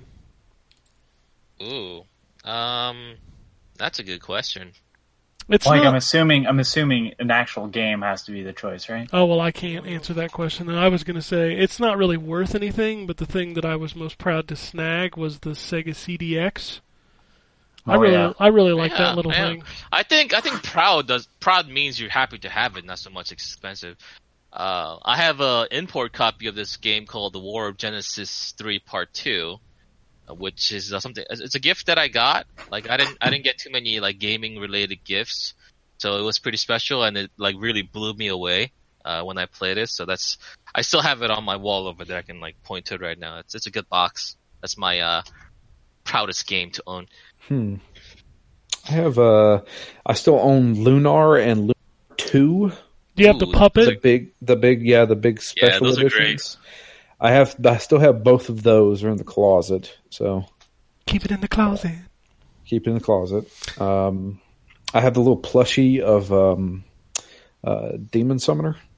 Is it Demon Summoner? Oh, Demon Summoner 2, right? Yeah, Demon Summoner too. 2. I have the still little have it in the box. I do too. I still have yeah, in the box. me too. My wife moved in. She was like, "You want to do something with this?" I'm like, "Yeah, we're gonna put it somewhere where it doesn't get squished." We're gonna hang it on the wall, baby. Hey, that's a that's a nice little package, man. It looks cool. The little plushie's there. It's got the game box sealed inside. It looks Yeah. nice. I mean, mine is I have the in-store display for a Sega Saturn, um, with the Sega Saturn, obviously. And I mean, every game that I own for Sega Saturn that's English release has some sort of hold on me. Like I have both Clockwork Knights, I have Nights into Dreams, I have Sonic 3D Blast. So they're all kind of important to me. But I'd say like if I'm not kind of in just this like. Uh, not talking about Sega Saturn. I have a box copy of Mega Man Battle Network 3 White and uh, box copy of Boktai 2, which are like two of my favorite games. And one of them is a Hideo Kojima game, so you know how how much I have to actually like it to put that as one of my prized possessions. But uh, those games mean a lot to me, so that'd be mine. It's nothing special. They're not like you, you know, they're easy to find, but uh, Special to you. Yeah. No, it's yeah, Yeah. It's, it's all about it's all about what it means to you, right? I mean, I, like every copy of Wonder Boy 3, I, it's my favorite game of all time. I have that game multiple times. Like, I own the limited run big box, I own limited run small Man. version, I own the you know, now that you System mention it, Works. Like, I don't own a physical copy of my favorite game of all time. Now that I think about it, I own it like digitally, like so many times over, but I don't actually own the game. what is it? Final Fantasy VI. So it's like maybe I should get a physical copy of it. Or Oh, something. yeah. Get a Oh, man, boxed you look- you physical. you're ready to spend a hundred plus bucks And on that's it. what I mean. It's like what really is the point? I'd argue. But- I'd argue. Uh, it's not that expensive if you get the Game Boy Advance version. It's different enough. It's worth owning as a separate piece, but it's also the same game. You know. oh, dude, I, I would almost argue that it might be the definitive version to play. It is. Yeah. It's Yeah. the better. I feel it's a better translation. But um, you know, it, that way it justifies you buying it, and it's nowhere near the hundred dollars. Yeah, that's not. That's not. A, I mean, I already own the game, uh, like digitally, but I don't. Own Right, but it's a different version so- of the game, so it Exactly. justifies playing it again. Yeah, I still don't. I don't own a physical copy of Metal Gear Solid anymore. Really? No, I thought you did, dude. I, I did, but my in 1999, I let a friend borrow. I think I still own four copies of that game. I mean, I have the digital copy on my PS3. Huh. Can we refer to it by its proper name, which is Metal Gear Solid? Yeah, Tag and three. All right, moving on. Uh, what's a local favorite food you can't get anywhere else? In my area, it's probably Knoephla soup. It's like a potato dumpling soup. I mean, I live in the states, so it's you know it's just a literal melting pot. You can get this kind of food in Yeah. most other places. I mean, would it, but I think that would include like a version of a food that you can't get anywhere Uh, else. like Ohio's big on chili, right? Yeah, and it's all gross. I don't know why people talk about that chili like it means something. Um, I go to I go in New York enough that uh I get those like halal platters from like 53rd and 6th and stuff like that, and that's something that no matter like where I am in the country, like I always get a craving for that, like every like month or so. So that's something that I always like to get. And there's Mine a lot a- of there's a lot of pizza joints around here too that are local that are really good. Mine is a special type of donut that's called a Persian. It's only available in Thunder Bay, Ontario. It's a cinnamon roll flavored donut with a pink icing on top. The icing is its own special recipe. It doesn't taste like just like sugar on top. And the donut's fantastic. Only available in Thunder Bay, Ontario. Why I don't know. It's a family recipe or something like that. Hmm. But Do you guys are you big on the was it poutine? Poutine. Poutine? Poutine. Poutine is everywhere. I mean, it just depends on how much you want to pay. Like, there's a I've- Canadian brand of like fry joints called New York Fries that are big on poutines. Uh, there's Smoke's Poutinerie, which is only poutines. Call it Poutineery. poutineery. yes, I swear to God. And and the best part is, if you live in a city with, the best part is if you live in a city with Smoke's Poutinerie, you know you live in a city with Smoke's Poutinerie, even if you don't go there, because they hand out stickers of the the mascot, which is just a guy's face, with like every purchase, and people just stick those stickers everywhere. I think it's hilarious that it's called a poutinery. Poutineery, yes. That I've sounds never awesome, had actually. poutine in my life. I, I want to try it. I It's have like right up my alley. And cheese on fries, I have no Yeah, yeah, that's- interest that's what I mean. messing but you can my have it different fries. types too, like taco and Yeah. stuff. I don't I don't want I don't want my fries messed up. Sorry. I Hey man, I don't know disco fries with gravy on the side is amazing. So if you add some kind of other stuff on top of it, sounds good to me too. It almost becomes it almost becomes an unhealthy salad. That's fine. Eesh. I don't think I have anything here. Uh, Georgia's not really known for Anything but peaches. stuff like that. Yeah, I mean, yeah, even not even peaches. Uh, we, Going we grow mainly country. peanuts around here. Gonna eat a lot of peaches. Uh, you know, I, I, I would say a local a local hamburger joint, Huck's Cafe, is one of my favorite places. The Varsity, if you've ever been to Athens, Georgia, uh, the Varsity is a pretty big place. They also have one in Atlanta. They, Drew, they you're you're at good an age where it gets kind of creepy for you to hang around at these college campuses. Man, you gotta start moving out, man. It's kind of getting weird. I, you know, I know that's why I don't go there that much anymore. It's okay. All There's a wing place in my city. Hold on, there's a wing place in my city that has a hot apple pie flavored chicken wing. No thanks. Nope. I would try that. Apparently, it's apparently amazing. It's hot sauce with this apple pie flavor.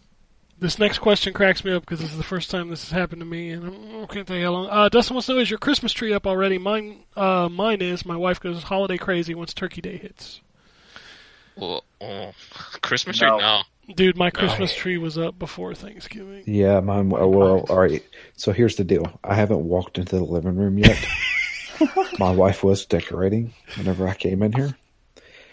We have three trees. We have two. We have two. we have two. I'm not gonna lie. Tap Oh on your keyboard God. five times if you need help. Coming, Drew. Yeah, we we have uh, we have jingle bells on a lot of the doors in the house. So when you so somebody opens the door, the bells jingle. That's good in case somebody breaks in. Yeah, someone that's worked retail, this sounds like a fucking nightmare. I'm not gonna lie. This sounds awful. yeah. Oh uh, god. my house With is. the Uh, yeah, that, that's pretty crazy. With the war on Christmas going on, I'm surprised you guys are allowed like, legally to purchase and put up these decorations. Uh, that's that's that's incredible. How brave of you guys! Yeah. I still pay it, tell people Merry Christmas. I do Whoa, too. whoa, whoa, whoa. I walk Come down the street and say that shit with authority. I'm like, Merry Christmas, motherfucker. and when everyone so, when whenever when someone says Happy Holidays, just slap them across the face. I'm like, Merry Put, we're putting the Christ back in Christmas. I was like. I'm that's not what. distancing would- myself That's not what Jesus. That's not what Jesus would do for you. Merry Christmas. Jesus Um, once flipped a table. Justin says, just bought the PSVR Astrobot bundle. What a pure joy to play. Reminds me of the first time playing Mario 64 and Tearaway on the Vita. I got it. I got it. I'm buying the game, everybody. It's like the, the it's like the system was built for this one game.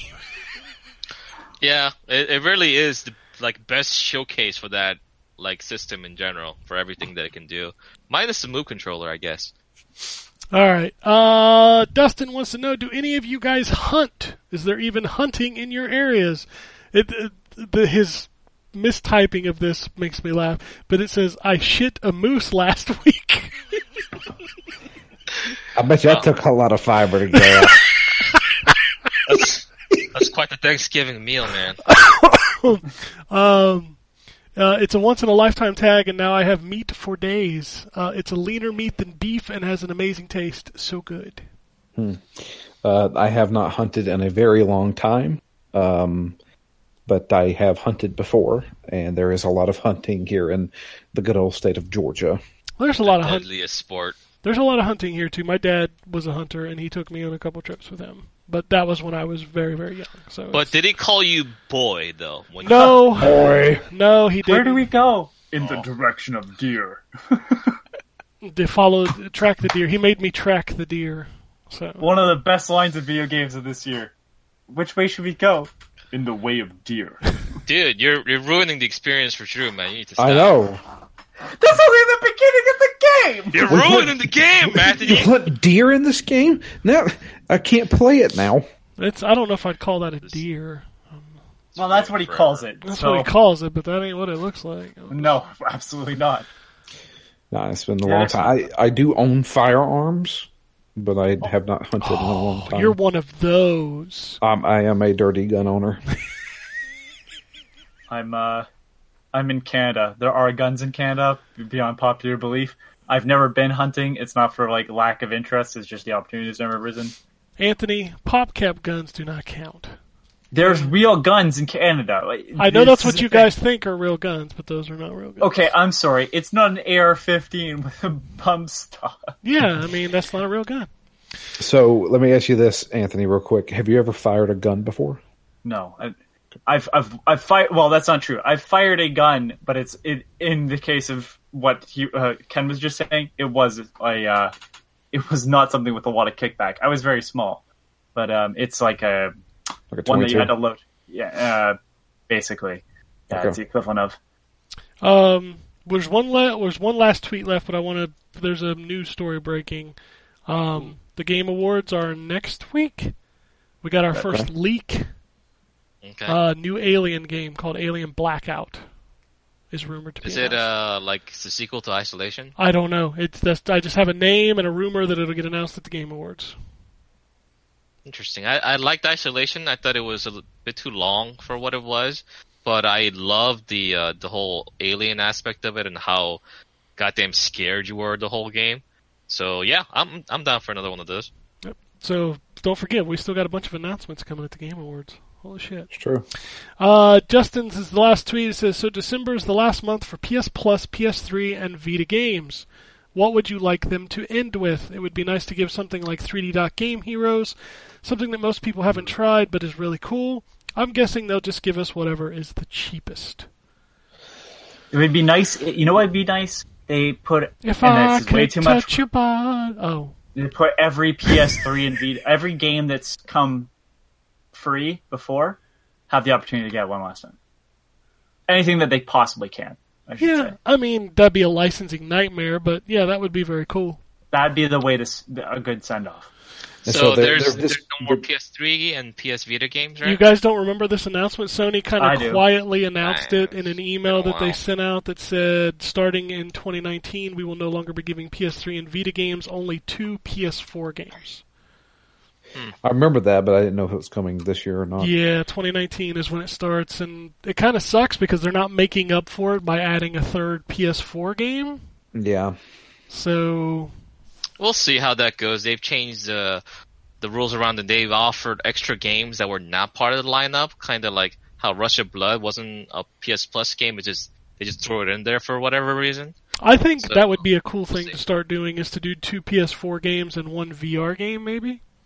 Uh, I don't think there are enough. of VR games. Yeah, they're no, they're not You'd enough. be shocked for- as to how many there are. Go. Oh, like like quality games though. We're talking. yeah, about. but they don't give. want Most of the time, they don't give quality games on Plus. So I mean, it would be sticking with the Oh, motif, right? The, the low key shade, man. hey, uh, what? Games with gold ain't much better. I ain't gonna lie. I don't know, man. I, I played a lot of PS Plus games in, in the. In They the, in threw the out threw out Yakuza Kiwami and freaking That's Bulletstorm. that was the first time it'd been good in a while, and you know Mm. it. All right, all right. So we're talking about games. I want them to end with um, PS PS Vita. I want them to go with Persona 4 Golden Oh, because I think that's one of the best games of the the PS Vita, and it's only playable on PS Vita. So you know, 100% go for that. Uh, and for the PS3, I want them to relaunch the servers for three months and make Demon's Souls free for everybody. they already gave Demon's Souls away. They they did give Demon's Souls for free. Did they really? yeah, Yeah. Yeah. Demon's Souls was remember that. was in. Yeah, the, they turned off the servers to Demon's Souls finally. You should probably go check your library because I'm pretty sure you have it. Well, I have it physically, but Yeah. uh, okay. I got the deluxe edition. Oh boy, man, that was a show. But that's what this time of year is all about. So hope you enjoyed that. We will be back next week. Um, first episode of December next week. Holy cow! Yep. 2018 is coming to a close. Uh, Drew, Phoenix Down. What's going on with that? I got to get a talk with Matt, but the next game is going to be Nightmare Before Evil Within Two. All right. And then game of the year will be in January. May have to push it to the second week. You need to finish up God of War, play some Spider Man, and uh, I will not play Spider Man this year. oh, I'm sorry, I'm sorry, but I'm I'm not going to be able to do that. Man, Spider Man's so good. Stan I'm Lee go- died, man. You gotta play Spider Man. Yeah, no. Wow, way to How to guilt guilt him. trip someone Uh, fucking guilt Spider-Man. trip there. it was his favorite character, Drew, and you're not honoring his memory by playing the game. Yeah. Yeah, Yeah. listen to Jay. All right, Sorry. but yeah, that's coming up. That's Um, there's only two big releases left for the year: Just Cause and Smash Brothers, right? Both of which I will not be getting, so there you Yeah. go. I think those are the last two big AAA games launching before the end of the year. But man, that's probably a good thing because we need some time to catch up before January starts rolling fucking games right back out. Great. Which is Kingdom Hearts and Resident Evil. Oh, Oh, God. Kingdom Hearts. Ken, you're, uh, sorry. No. Ken's definitely not. Jay, you're taking on Kingdom Hearts, right? Nah, dude, I don't like Kingdom Hearts. Nobody Hearts. likes Kingdom Hearts. Yeah, I know. Anthony, you like Kingdom Hearts? no, yours. you you watched that Do I video like that I reading- posted up? You're do up I to date. like- Do I like do I like reading stories out of you know what? Rip out all the chapters of books and just put them in the wrong order, and that's kind of how Kingdom Hearts reads. It, it sounds like you're an expert and you're very qualified to take on Kingdom Hearts 3. That Don't make me it play this game. Don't make me fucking play that. game. Oh man. Listen, I've come off of two shitty games. I just need something. Well, there's a new Senran Kagura game coming out as well. So. All right, I'll take Kingdom Hearts three. Okay. Boy, that's oof. I don't know. I might take Senra. anything, Oh, anything to not Ken, play Ken, uh, that- Ha- Are you uh is Ace Combat 7 in your Is Ace Combat Seven in my what? in your radar? I mean, I'll probably play it. I'm not overstoked on it if somebody else wants It's, it. it's got VR missions and it looks fucking nice. It's oh, got that's, VR. that's got VR. Oh shit. Yeah, it's got really cool looking VR missions. Mm, okay, maybe I'm more interested in it now. I Yeah, was. yeah, yeah, yeah. I, I thought that might get you in there. Okay. All right. Um. Well, that's it for this week. Like I said, we'll be back in December. December should be a more quiet month. But uh, yeah, go play some games and get the fuck out of here. This show's three hours. I hope you listened to it all. If you didn't, fuck it. I don't care. You didn't make it this far anyway. Alrighty. And it goes something like this. Epic fail.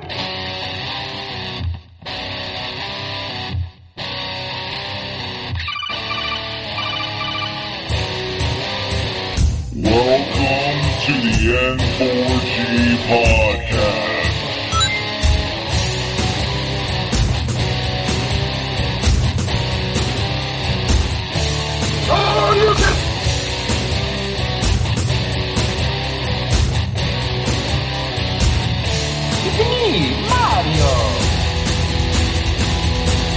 Zero tolerance. This is to be a very interesting episode. Gather time. Greetings, programs. I got lost trying to find my way to the secret underground N4G radio layer. The Wombat.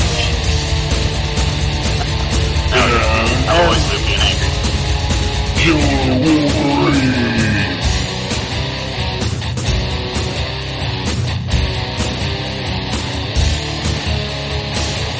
Play games, not consoles.